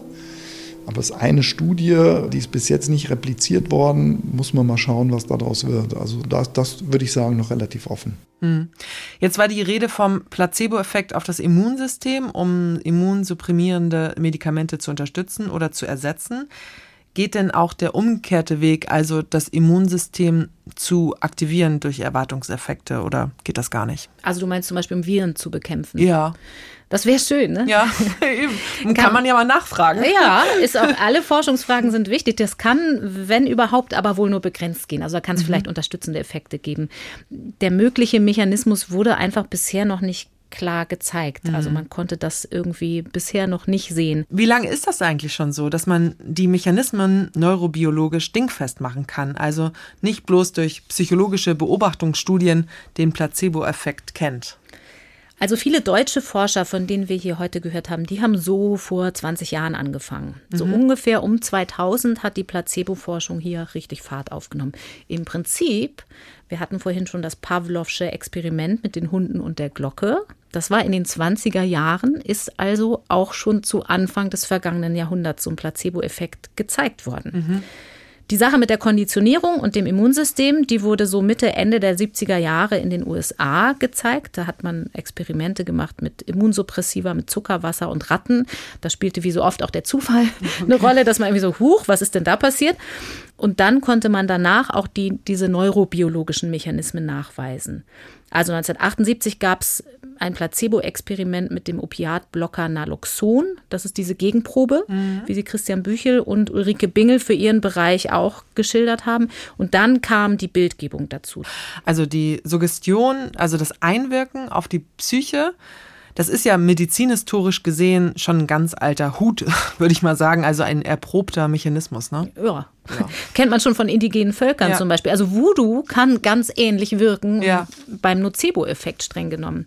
Und auch der weiße Kittel des Arztes, der ist ja auch schon ein Teil dieser Suggestion. Ja, das lernt man von klein auf, oder? Mhm. Das ein Faktor für den Placebo-Effekt, weil es eine vertrauensbildende Maßnahme ist. Ja. Oder wie bei Ted Kapchuk, den wir am Anfang gehört haben, der ja auch sagte, ich habe ganz viele Heilkräuter und all meine Diplome an der Wand ausgestellt und die Patienten kamen in diesen Raum rein. Ja, der hat sozusagen den Placebo-Effekt an seinen PatientInnen beobachtet, bevor ihm das eigentlich so komplett klar war. Genau. Was wir da gehört haben ganz am Anfang, das war aus einem TED-Talk, also mhm. diese bekannte Vortragsreihe, die man im Internet gut nachgucken kann. Ted Kapchuk hat an der Harvard-Universität wichtige Placebo-Studien zum Reizdarmsyndrom gemacht. Mhm. Und die Psychologin Julia Haas aus Landau, die mhm. wir vorhin schon mal gehört haben, die hat auch mal bei ihm im Team gearbeitet. Er ist also tatsächlich ein ganz wichtiger Forscher auf dem Gebiet mit eigener Erfahrung, aber auch als Arzt, eben in der Praxis. Mhm. Da merkt man einfach, wie wichtig die Rolle des Arztes oder der Ärztin ist. Auch eine Erklärung dafür, dass Täuschung ja nicht zwingend nötig ist. Das hattest du ja vorhin schon angedeutet. Genau, da wollten wir nochmal drauf genau, zurückkommen. Eben. Offenbar, zumindest zum Teil. Also Studien zeigen, dass der Effekt nicht ganz so groß ist, wie wenn PatientInnen überzeugt sind, dass sie einen Wirkstoff kriegen oder das wenigstens vermuten können, also getäuscht werden. Mhm. Aber es gibt einen Effekt, gar nicht so unerheblich. Also auch wenn man sagt, hier guck mal, ich gebe dir was, da ist nichts drin, aber nimm mal, es kann dir helfen. Genau so. Das nennt man Open Label Placebos. Aha. Da forscht man so ungefähr seit zehn Jahren dran. Ulrike Bingel zum Beispiel kennt solche Effekte auch aus eigenen Studien bei Schmerz, bei Müdigkeit, bei subjektiven Stimmungseffekten zum Beispiel. Und sie sagt, sie dachte erst auch, dass sie für sowas gar nicht viele Probanden mhm. finden kann. Aber zu ihrer großen Überraschung melden sich auch für Open-Label-Placebo-Studien erstaunlich viele Menschen. Da gibt es eine große Offenheit anscheinend. Und das Ergebnis dieser Open-Label-Placebo-Forschung ist auch für beteiligte Wissenschaftler schon verblüffend, mhm. weil es eigentlich kontraintuitiv ist, wie ja. die Psychologin Julia Haas ausdrückt. Julia Haas war auch beteiligt an einer qualitativen Studie zu Open-Label-Placebos, zum Reizdarmsyndrom, also qualitativ heißt in dem Fall Patientenbefragung. Mhm. Und zwar ging es da um zwei Gruppen oder streng genommen drei. Einer Gruppe wurde offen Placebo gegeben Open Label. Mhm. Sie wussten, dass sie ein Placebo bekommen. Und in dem anderen Teil gab es zwei Gruppen, doppelt verblindet. Also sie wussten nicht, ob sie einen wirklichen Wirkstoff bekommen mhm. oder ein Placebo. Und solche Vergleichsstudien mit Open Label Placebos wurden noch gar nicht so viele gemacht. Julia Haas sagt zusammenfassend zu den Ergebnissen dieser Studie, das Prinzip Hoffnung scheint da eine große Rolle zu spielen. Also nach dem Motto, vielleicht wirkt es ja doch verständlich, auch wenn man schon sehr lange ja nach etwas sucht, zum Beispiel Bereitsdarm oder so, nach einer Erklärung sucht und einfach froh ist, was zu bekommen. Mhm. Man kann noch mal eine weitere Sache ausprobieren. Ne? Ja. Stichwort ist da entscheidend Erwartungsmanagement. Also mhm. eine klare Aufklärung zwar durch den Arzt, der sagt, da ist nichts drin. Mhm. Aber wir wissen aus anderen Studien, dass das trotzdem einen Effekt haben kann. Und Julia Haas zum Beispiel sagt, was ihre Auswertung angeht, es gibt schon Unterschiede in diesen Gruppen. Also die Open Label Placebo Gruppe, die ist nicht ganz so euphorisch an die Studie rangegangen. Irgendwie klar. Wie die, die vielleicht einen Wirkstoff kriegen könnten. Die waren eher ein bisschen ambivalent. Vor allem aber ist eins wichtig. In der Gruppe mit dem Open Label Placebo waren die Leute eher wirklich so sehr aktiv involviert. Also sie haben sich einfach viele Gedanken drüber gemacht. Man hat richtig gemerkt, dass das viel Reflexion angestoßen hat, sowohl über diese Behandlung, wie das vielleicht wirken kann, warum dieses Open-Label-Placebo eventuell was machen könnte, aber auch über sich selbst, über ihre Gewohnheiten, über wie sie mit ihren Beschwerden eigentlich umgehen, wie sie da typischerweise reagieren haben sich einfach noch ein bisschen anders beobachtet und über sich selbst anders nachgedacht. Und wir hatten einfach den Eindruck anhand von diesen Interviews, dass Open Label Placebo einfach mehr so Selbstreflexion anstößt. Und das finde ich einen ganz wichtigen Befund, wenn man an den klinischen Einsatz von Open Label Placebos denkt. Denk mal an das Ergebnis aus Hamburg, aus dem Universitätsklinikum Eppendorf, dass es eine positive Auswirkung haben kann, wenn ein Patient sich selbst mhm. das Therapeutikum mhm. verabreicht wichtige Erkenntnis. Dieser aktive Part spielt offenbar eine Rolle und das könnte ja eben mit der Erwartung wiederum interagieren. Also nicht mehr nur passive Patientin sein, sondern eben auch genau. eine aktive Rolle haben. Selbstheilungskräfte, ja. darum geht es ja. Ne? Das heißt, man kann gegebenenfalls so ein Open-Label-Placebo, so ein offenes Placebo auch mit einem klassischen Medikament kombinieren. Mhm. Ist wie ein bisschen so wie bei der Konditionierung, ne? Da hat ja. man ja auch zwei Sachen gleichzeitig ja. gemacht. Da gibt es auch interessante Erstbefunde aus Studien, wenn Menschen zum Beispiel ein Schmerzmittel absetzen wollen, dass man das womöglich runterdosiert langsam ausschleicht, das kennt man, und das mhm. aber unterstützen kann mit der gleichzeitigen Einnahme von Placebos. Da gibt es auch Forschung in Hamburg zu.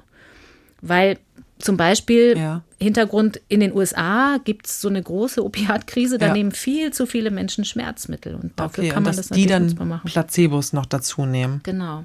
Und dann kann man das vielleicht besser ausschleichen, als wenn man das allein tun würde, ne? weil ja. man gleichzeitig noch einen zusätzlichen Erwartungseffekt hat. Ja. Ich bin übrigens im Zuge meiner Recherche auf eine Studie auch am UKE in Hamburg, also Universitätsklinik Eppendorf, gestoßen, ja. wo noch Probanden gesucht wurden. Das ist eine Rückenschmerzstudie mit einem ganz ähnlichen Design wie die, die Julia Haas gerade erläutert hat. Da bekommt man also entweder ein Schmerzmittel oder ein Placebo, doppelblind Ja. Oder eben ein Open-Label-Placebo. Und da habe ich mich jetzt als Probandin gemeldet. Zum ersten Mal, dass du das ja. machst? So. Also du hast, äh, nur um das festzuhalten, du hast also Rückenschmerzen. Mhm, genau, okay. also wir, ich habe seit vergangenem Sommer, da haben wir, äh, sind im Urlaub mit dem Auto gefahren, haben lange im Auto gesessen mhm. und da habe ich einen Hexenschuss bekommen. Lumbalsyndrom nennt man das in der Fachsprache, ja. aber was man so kennt, dass es sich einfach so verhärtet, also als wäre es eingerastet anfühlt. Ja, wie ein Ziegelstein, sag genau. ich auch öfter mal. Mhm. Und das habe ich so ein bisschen verschleppt und akut ist es dann besser geworden geworden, aber es ist so ein chronischer, latenter Rückenschmerz geblieben. Und was hoffst du jetzt eigentlich zu bekommen? Ja, lustigerweise möchte ich eigentlich gar nicht das Schmerzmedikament haben, das echte. Hättest Ob, du Lust auf den Open Label Placebo? Genau. Also, weil ich bin so neugierig auf diesen Placebo-Effekt. Ja. Und man weiß ja auch bei Rückenschmerzen, dass man vieles andere machen muss. Also ich mache Sport und das ist mal ja. besser, mal, mal ein bisschen schlechter und so. Deswegen habe ich gar nicht so das dringende Bedürfnis, dass mir jetzt pharmakologisch geholfen wird. Mhm. Aber ich tatsächlich, ich bin neugierig und dieses Open Label Placebo ist ja auch was Neues, auch für mich. Würde aber auch gut zu dir passen, weil du dich schon mit diesem Thema ja, so gut ich beschäftigt da so mit so einer positiven Erwartungshaltung genau. ran. Das kann ja nur funktionieren. Wer weiß, was ich kriege? Ich weiß es nicht. Noch ist es nicht losgegangen. Dieser neue Aspekt übrigens, dieser Open-Label-Placebo-Aspekt in der Behandlung, der könnte auch eine Rolle bei Depressionspatienten spielen zum Inwiefern? Beispiel. Naja, wenn die bisherige Behandlung nicht angeschlagen hat. Das kennt man ja oft, dass Patienten ganz verzweifelt sind, weil mhm. sie sagen, ich finde nichts. Mhm. Und Julia Haas, die Psychologin und die Neurologin Ulrike Bingel zum Beispiel glauben, dass das ein ganz gutes Feld dafür wäre. Kann man auch jetzt ein bisschen flapsig sagen, die haben ja nichts zu verlieren. Wenn es das letzte ja. Mittel ist, kann man es doch mal ausprobieren. Mhm. Und auch bei Patienten mit chronischen Schmerzen ist das eben ähnlich, die schon verschiedene Behandlungsversuche hinter sich haben. Aber wie kann das funktionieren? Ist man da schon schlauer? Man weiß noch nicht so richtig viel darüber. Diese Forschung dazu gibt es ja auch ungefähr erst seit zehn Jahren. Mhm. Ulrike Bingel sagt, das treibt sie auch um tatsächlich. Und sie sagt, ist ja immer interessant, wenn man dann in seiner ganzen Forscher-Euphorie ein bisschen einschränken muss. Und sie sagt, anders als bei verdeckten Placebos ist es die Erwartung wohl nur zu einem Teil. Mhm. Also wenn man die Erwartung vor Behandlungsbeginn misst, dann korreliert das nicht unbedingt mit dem Ergebnis der Behandlung. Ach so. Mhm. Aber sie hat zumindest Erklärungsansätze. Es könnte auch um eine Wechselwirkung dabei gehen. Das kann natürlich damit zusammenhängen, dass die Erwartung am Anfang der Behandlung noch gar nicht so groß ist und sich erst über die Zeit aufbaut.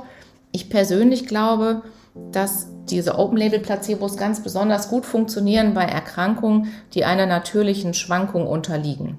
Also zum Glück ist es ja so, dass auch ein Rückenschmerz nicht jeden Tag sagen wir mal, eine 7 ist auf einer Skala von 0 bis 10, sondern schwankt zwischen 3 und 8.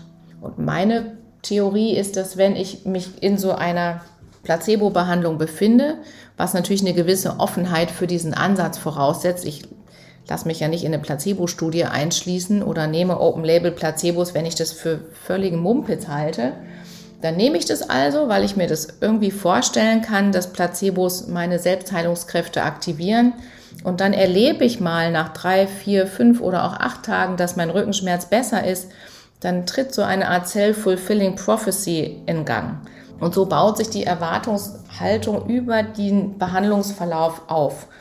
Sozusagen genährt durch spontane Besserungen, die ja zum Glück viele Erkrankungen und Symptome haben. Jetzt sind wir schon so tief drin, ne? Mhm. Ähm, aber weiß man eigentlich, was Placebo-Effekte begünstigt? Also ich denke so an Faktoren wie Alter, Geschlecht oder Gene. Also grundsätzlich meinst genau, du, wer empfänglich ja. ist. Mhm. Ja. Das ist eine der 100.000 Euro Fragen, sagt zum Beispiel der Immunbiologe Manfred Schedlowski. Bislang ist es noch total unklar. Aha. Es gibt Anfangserkenntnisse für genetische Prädisposition. Mhm die besonders empfänglich macht, aber das ist echt noch vage und nicht gut erforscht. Geschlecht könnte ein bisschen Einfluss haben, aber nur in der Ausprägung je nach Krankheitsbild. Also nicht überhaupt, dass man sagen könnte, Frauen sind empfänglich und Männer nicht für den Erwartungseffekt. Das geht schon quer durch eigentlich. Mhm. Bei Nocebo weiß man nur sicher, dass besonders ängstliche Menschen anfällig sind können natürlich auch Stresshormone eine Rolle spielen. Cortisol zum Beispiel, besonders bei den Wirkungen aufs Immunsystem. Also man kennt das auch selbst, dass Stress auch Infektionen nach sich ziehen kann und Stress natürlich das Wohlbefinden stört und handfeste Symptome machen kann. Mhm. Da gibt es vielleicht auch irgendeine so Wechselwirkung. Also dieser Sonderforschungsbereich, von dem ich gesprochen habe, wo all die Teilprojekte zusammengeschlossen sind, der forscht daran, indem man versucht, große Datenmengen aus den verschiedenen Projekten zusammenzuführen und dazu konkret auszuwerten. Aber das Ergebnis ist noch ziemlich offen. Aber kann man denn sagen, es gibt auch Leute, bei denen der Placebo-Effekt gar nicht funktioniert? Ja, gibt es, aber das scheint nicht statisch zu sein. Also es ist keine stabile Eigenschaft. Mhm. Das heißt, man spricht dann von Non-Respondern. Mhm. Und es gibt offenbar keine Non-Responder, die immer Non-Responder sind. Mhm. Jemand, der ein Non-Responder in der einen Situation ist, kann ein Responder, also ein für den Placebo-Effekt empfänglicher Mensch in einer anderen sein, also je nach Bereich. Ne? Also vielleicht im Schmerzsystem ja, aber bei Stimmung vielleicht nicht. Ja, vielleicht auch ein bisschen tagesformabhängig. Genau. Ja. Kommt vielleicht auch noch dazu. Es ist immer wie so oft in der Wissenschaft, wenn viele Faktoren zusammenkommen, dann dauert es lange, bis man da richtig was extrahieren kann. Ja. Man hatte das übrigens eine Zeit lang gehofft, solche Non-Responder identifizieren zu können, mhm. weil man dann natürlich eigentlich sauberere Effekte Eben. bei kontrollierten klinischen Studien zur Medikamentenzulassung zum Beispiel hoffte zu kriegen. Weil diese Erwartungshaltung, die stört ja da überall rein, meint man. So ein echter pharmakologischer Effekt ist nicht so gut messbar, wenn man nicht weiß, wie sehr jemand zusätzlich mit Erwartungseffekten reagiert. Und ja. da hat Ulrike Bingel mir was zu gesagt. Und da gab es über Jahrzehnte eigentlich die Idee, wir identifizieren jetzt mal die Placebo-Responder, dann schmeißen wir die aus der Studie raus und dann machen wir die Studie mit anderen Probanden oder Patienten weiter und das hat nie geklappt. Und daher wissen wir eben, dass das kein stabiles Merkmal ist und dass man nur weil man in der einen Situation ein Non-Responder war, keineswegs in der anderen immer noch einer ist. Aber man zieht doch einfach, so wie bei der Covid-Impfstudie vom Anfang, ne, mhm. die Nebenwirkungen aus der Placebo-Gruppe gewissermaßen ab von den Nebenwirkungen aus der Gruppe mit dem Medikament. Und dann kennt man doch den echten Effekt. Ja, so macht man das ja auch bisher, was Nebenwirkungen angeht. Aber insgesamt gesehen ist das nicht ganz sauber, mhm. weil man dann ja davon ausgeht, man stellt theoretisch diesen Erwartungseffekt auf Null. Mhm. Der wirkt ja aber nicht nur bei Placebos, sondern der wirkt eben auch, wenn man ein echtes Medikament gibt. Der kann die Wirkung verstärken oder als Nocebo-Effekt eben verschlechtern. Das funktioniert offenbar, so sind die neuesten Erkenntnisse dazu nicht, indem man das einfach voneinander abzieht, oder im positiven Fall zusammenrechnet, also das heißt, wir haben jetzt zum Beispiel nicht sieben Punkte für die echte pharmakologische Wirkung plus drei für den Placebo-Effekt, zusammen ergibt das zehn, mhm. sondern das Verum, also das Medikament, interagiert möglicherweise mit der Erwartung. Das heißt, es könnte sich nicht addieren, sondern multiplizieren. Also einfach gesagt, was den Studienaufbau angeht, ist noch Luft nach oben. Genau. Und der Hamburger Neurologe Christian Büchel schlägt deshalb zum Beispiel auch vor, Studien anders zu machen. Also mit vier Gruppen statt standardmäßig zwei, ah. bei denen die Faktoren Erwartung und Therapie also komplett miteinander gekreuzt mhm. werden. Nur dann können Sie wirklich sinnvoll zeigen, dass zum Beispiel ein gewisser Wirkstoff mit Erwartung einen Rieseneffekt hat, den Sie, wenn Sie das Medikament ohne Erwartung geben, gar nicht kennen. Das wäre aber ein tolles Medikament. Es gibt sehr schöne Studien, die vor allem zum Beispiel zeigen, dass zugelassene Schmerzmedikamente durch Erwartung in ihrer Wirkung sehr stark potenziert werden. Das hat man so durchgeführt, dass man Patienten nach OP entweder das Schmerzmittel versteckt über den Venenkatheter, also die Braunüle gegeben hat, oder mit Ankündigungen. Und Sie können zeigen, dass wenn die Patientinnen wissen, ich bekomme jetzt das Schmerzmittel, dass die Reduktion der Schmerzen deutlich stärker war, als wenn das sozusagen heimlich gemacht wurde. Das heißt, wir wissen, dass auch hochpotente Schmerzmittel wie Opiate und andere von einer positiven Erwartung profitieren.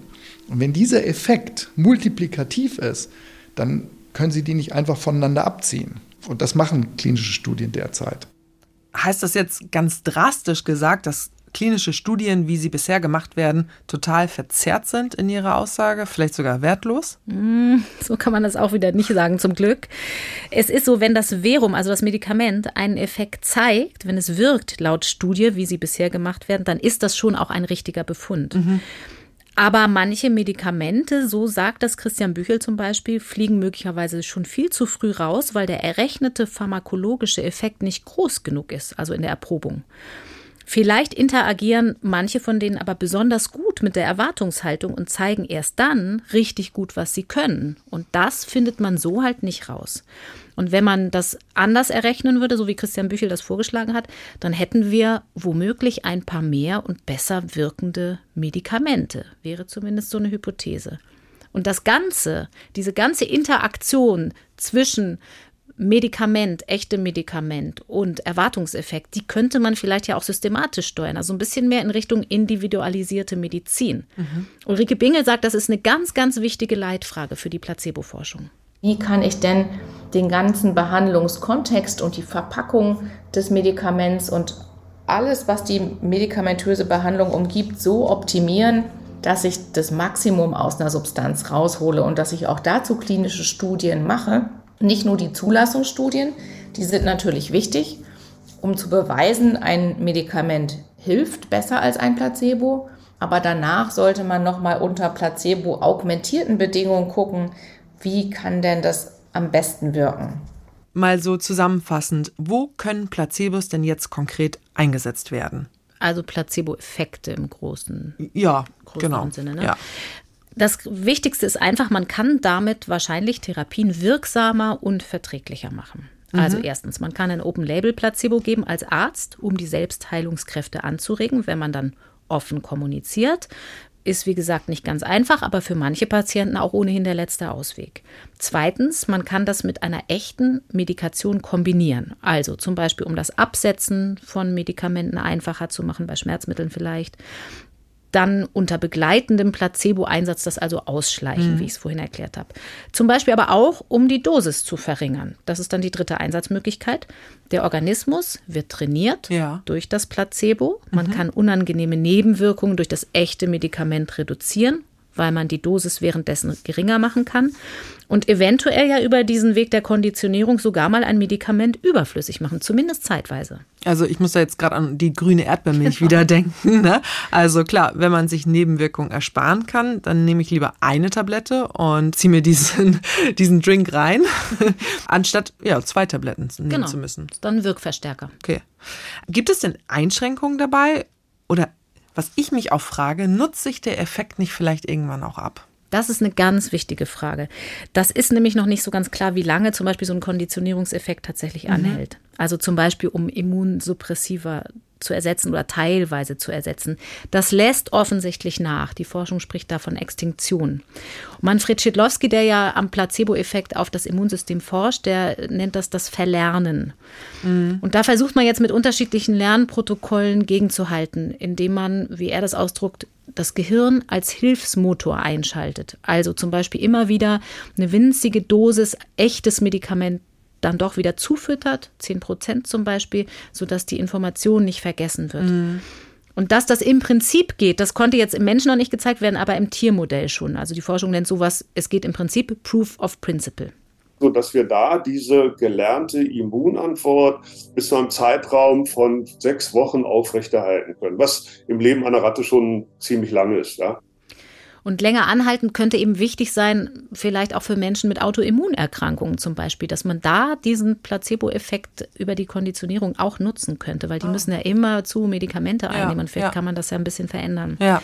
Man muss aber eins natürlich auch ganz klar sagen. Der Placebo-Effekt ist kein Generalzauber. Mhm. Also Manfred Schidlowski sagt, wir heilen keine Krankheiten damit, wir lindern Symptome. Und wenn man sich ein Bein bricht, hilft ja. natürlich auch kein Placebo. Es gibt auch keine Studien, die zeigen, dass der Erwartungseffekt eine bakterielle Infektion heilen kann, zum mhm. Beispiel. Also, dass man Antibiotika ersetzen könnte durch Konditionierung oder so. Wobei der Neurologe Christian Büchel macht trotzdem so eine kleine Fußnote daran und sagt immerhin, ja, man muss aber auch sagen, bei Parkinson waren wir auch überrascht. Ja. Also vielleicht weiß man noch gar nicht alles über Placebo-Effekte und der Wirkbereich ist eigentlich sogar noch größer. Lass uns noch mal zum Nocebo zurückkommen. Wir haben ja am Anfang von der Pandemie gesprochen mhm. als riesigen Echtzeit-Feldversuch in puncto Krankheit und Nocebo-Effekten und da jetzt vor allem ja die Rede von Nebenwirkungen und vermeintlichen Nebenwirkungen der Impfung. Mhm. Wie sieht es denn mit Folgen der Infektion aus, also Begleiterscheinungen, Symptome, womöglich sogar Long-Covid. Gibt es da irgendwie Einflüsse? Das ist ein ganz schwieriges Thema aber wohl nicht ganz unwichtig. Also, es liegt ja eigentlich auf der Hand, dass negative Erwartungen eine Rolle spielen könnten, ja. weil wir ja fast alle irgendwie so in der Angst vor Post-Covid-Symptomen gelebt haben, weil mhm. wir gesehen haben, dass es diesen Effekt gibt, dass es diese Folge der Corona-Infektion gibt, also Symptome, die sehr lange anhalten können. Aber aus Sicht der Betroffenen ist diese ganze Debatte um so eine psychologische Komponente extrem schwierig weil es ist wichtig, man muss ja festhalten, in der Ursachenforschung konnten ja ganz verschiedene Organe, Prozesse bei Long-Covid, bei Post-Covid identifiziert werden, die die Symptome erklären. Mhm. Es ist eine reale und sehr schwere, in Teilen der Fälle sehr schwere Krankheit, an der verschiedene Organe beteiligt sind. Das sind handfeste Diagnosen.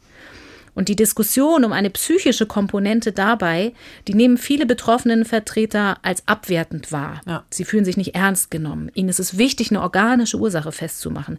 Das liegt an der Konnotation, die wir damit haben. Das ist nur eingebildet, die stellen sich nur an. Mhm. Ne? So, das passt einfach überhaupt nicht.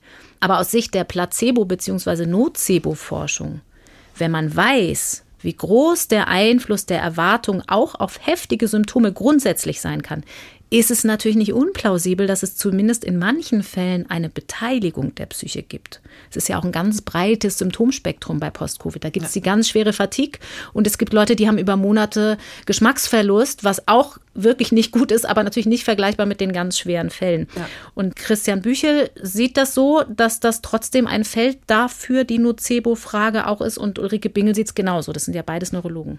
Damit möchte ich auf gar keinen Fall behaupten, dass Long-Covid ein reines Nocebo-Phänomen ist. Das möchte ich definitiv nicht so transportiert wissen, aber wir wissen, dass die Erwartungshaltung zu glauben, man habe sich infiziert und die Einschränkung meines Befindens haben mit der Corona-Infektion zu tun, dass es da eine starke Nocebo-Komponente gibt. Also da gibt es auch schon spannende Studien, wo beispielsweise untersucht wurde, Patienten, die sich mit Long-Covid-Beschwerden vorstellen, hatten die überhaupt nachweislich eine immunologische Auseinandersetzung mit dem Coronavirus oder nicht? Und da war das eben nicht in allen Fällen der Fall. Und die Erwartung oder die Überzeugung, dass man sich mit dem Coronavirus immunologisch auseinandergesetzt hat, war assoziiert damit, dass man auch Long-Covid entwickelt hat. Ja, schwierig, dünnes Eis, ne? Also mhm. Long-Covid-PatientInnen fühlen sich ja schon nicht immer so richtig ernst genommen. Und wenn da der Nocebo-Effekt, sag ich mal, obendrauf kommt, das macht es für sie nicht einfacher. Mhm. Und selbst die, die sich von Ärzten und Ärztinnen ernst genommen fühlen, da ist ja trotzdem immer noch schwierig, weil es keine klare Therapie gibt, weil ja. die Ursachenforschung immer noch im Gange ist, sozusagen, man noch gar nicht alles weiß. Aber man muss trotzdem hier an der Stelle noch mal eins ganz klar sagen, auch jenseits der Long-Covid-Symptomatik und deswegen finde ich das auch ganz wichtig, dass wir hier darüber sprechen. Psychosomatisch heißt eben nicht nur eingebildet. Ja. Du stellst dich nur an, sondern Menschen jetzt auch bei anderen Krankheitsfeldern, ne, die haben greifbare, oft gravierende Symptome.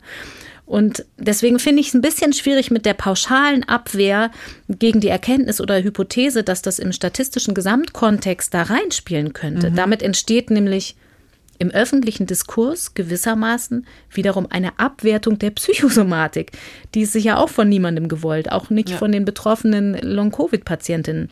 Womöglich könnte aber gerade die Einbeziehung einer psychosomatischen Komponente als ein Teil unter vielen vielleicht ja auch Long- und Post-Covid-Patienten helfen. Mhm.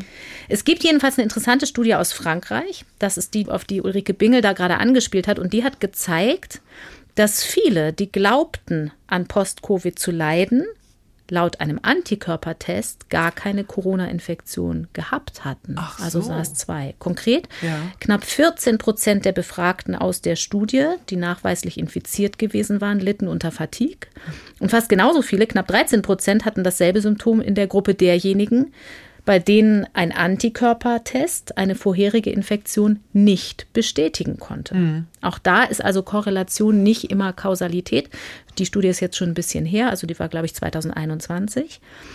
Man muss dazu sagen, so Antikörper können natürlich auch schwinden. Also ja. es gibt schon auch Leute, die waren infiziert und das ist im Antikörpertest nicht mehr nachweisbar. Das wird aber nicht den vollen Prozentsatz hier erklären. Das zeigt, womöglich hat der Nocebo-Effekt hier eine Rolle gespielt. Aber auch ganz oft sind es vielleicht ganz andere Krankheitsmechanismen, die dahinter stecken und die man dann aber für Long-Covid gehalten hat. Mhm. Und da könnte wiederum der Erwartungseffekt dann nochmal Symptome verstärken. Hatte ich vorhin schon gesagt, das geht dann so in die Richtung, vielleicht ist man eh schon angeschlagen. Ja, durch was ganz anderes, vielleicht genau. auch was Gravierendes, was bisher unentdeckt war und die Corona-Infektion war nur der Trigger. Das ist ja auch beim Post-Vac-Syndrom so. Also manche. Also nach, nach der Impfung. Mhm. Genau, gibt es ja in seltenen Fällen, aber es gibt's, bestreitet keiner mehr, dass man nach der Covid-Impfung krank wird.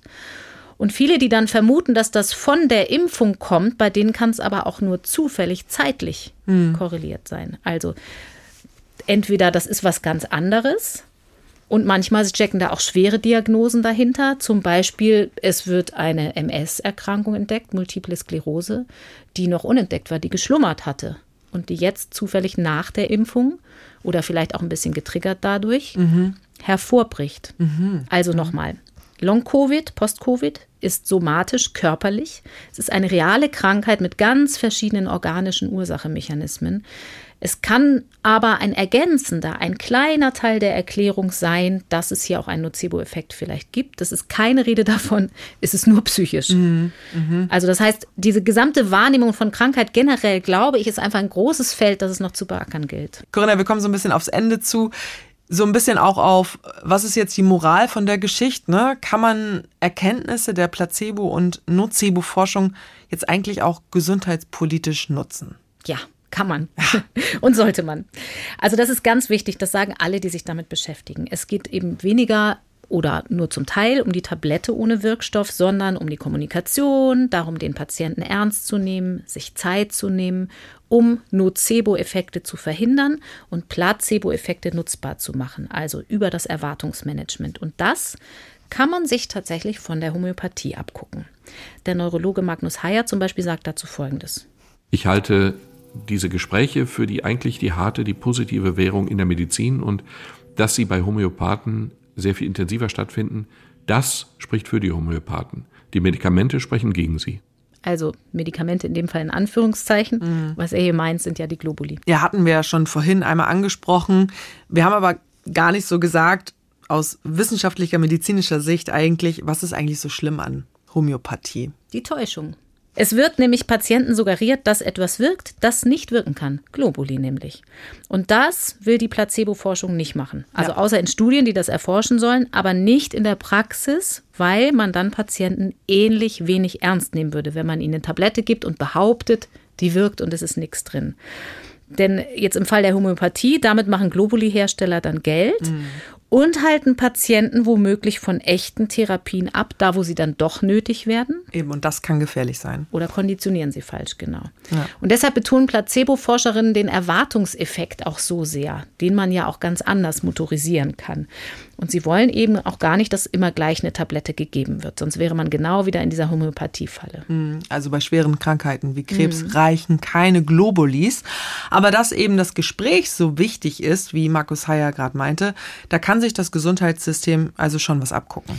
Genau, und das ist ja auch das Hauptproblem in mhm. dem Großteil der Medizin, dass das oft nicht vergütet wird und Patienten, man kennt das beim Orthopäden, finde ich immer, es ist ganz klassisch. Da wird man sehr, sehr schnell durchgeschoben durch den Behandlungssaal zum Beispiel.